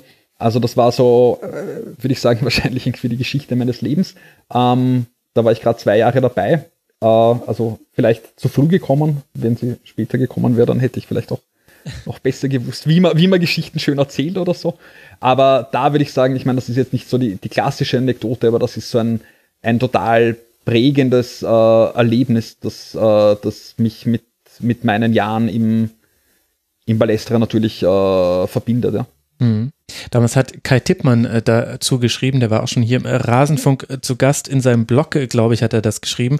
Eine kleine Redaktion eines 20.000 Auflageblatts hatte mal eben den millionenschweren Redaktionsstuben die Unterhosen heruntergezogen, weil ihr eben zufällig da mit dabei wart und dann die Berichterstattung korrigieren konntet, um es mal so zu sagen. Ja, nein, genau. Also war, war wirklich Wahnsinn. Also auch, äh, würde ich sagen, nicht geplant ist, ist besser als im Traum ähm, passiert. Ja. Sowas gibt es auch mal. Philipp, was ist deine liebste Erinnerung an 20 Jahre Elf Freunde? Ähm, ich glaube gar nicht, dass es so die eine Anekdote gibt, aber. Äh, Kannst auch zehn erzählen. Ich, Wir haben Zeit. Was ich tatsächlich, das äh, Schönste, was ich wirklich äh, bei der Arbeit von Elf Freunde mal wieder sehe, dass man die ganzen Helden von damals, äh, die man so aus dem Fernsehen kannte, plötzlich dann in Natura trifft und überprüfen kann, ob das wunderbare Bild, das man von diesen Leuten hatte, ob das wirklich stimmt. Äh, Karl-Heinz Förster, ein großes Idol meiner Jugend. Ich habe mir sogar die Haare so gekämpft wie Karl-Heinz Förster. Ich fand äh, den ganz großartig, den, äh, den Treter mit dem Engelsgesicht, wie es so schön hieß. Und äh, der entpuppte sich dann als wahnsinnig netter, äh, umgänglicher Typ. Äh, Lothar Matthäus war genauso, wie man ihn sich vorstellt. Man denkt immer, der ist komplett anders, aber dann ist er genauso und hat in dem Hotel gemacht, in, ja. ja. und hat in dem Hotel in Budapest auch gleich die Kellnerin angebaggert äh, und seine damalige Ehegattin weggedrückt am Telefon. Äh, solche Sachen fand ich halt immer echt sehr, sehr schön. Aber ähm, tatsächlich hat mir Ewald Lien, quasi, äh, der ja ein Freund des Hauses geworden ist, äh, dann auch äh, ein Kindheitstrauma quasi, quasi, quasi äh, ähm, sich meiner entledigt. Denn äh, 82 bin ich mit meinem Bruder zum ähm, Eröffnungstraining von Arminia gegangen, auf der Radrennbahn in Bielefeld und wollte ein Autogramm haben und alle, alle, alle gaben dann noch welche, Larcher Pohl und Helmut Schröder und Wolfgang Kneip und so weiter. Aber Ewald Lien schaute uns an und sagte, mein Autogramm ist doch nicht mehr wert als eures. Äh, unterschreibt ihr doch selber, euer Autogramm ist genauso viel wert. Und mein Bruder und ich guckten uns an und sagten, ja, Ewald, das ist dein Autogramm, das ist tausendmal mehr, wert als unseres.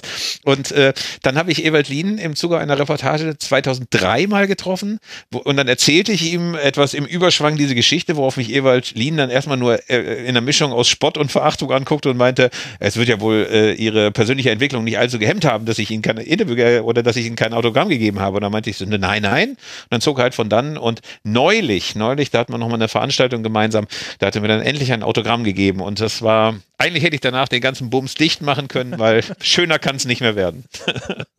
Die Initialzündung war das ver verwehrte Autogramm von Ebert Lien 1982. Schön. Genau so. Ja, Solche Ewald, wenn du das hörst. ja.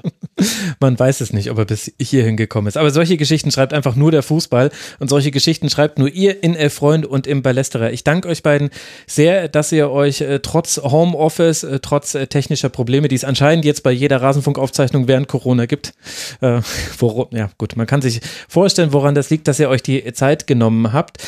Ich empfehle nochmal sehr gerne an dieser Stelle das große Freundebuch, erschienen bei Heine Hardcover, 456 Seiten für 25 Euro. Sehr schön, vor allem als du vorhin von dem erotischen Verhältnis zu Print äh, gesprochen hast, Philipp, da fiel es mir wieder ein, ich habe hier immer wieder darin herumgeblättert und es riecht einfach so geil.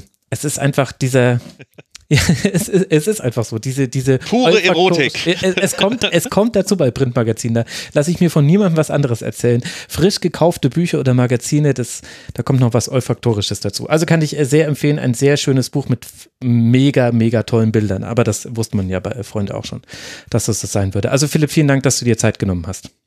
Ja, danke schön. War sehr schön.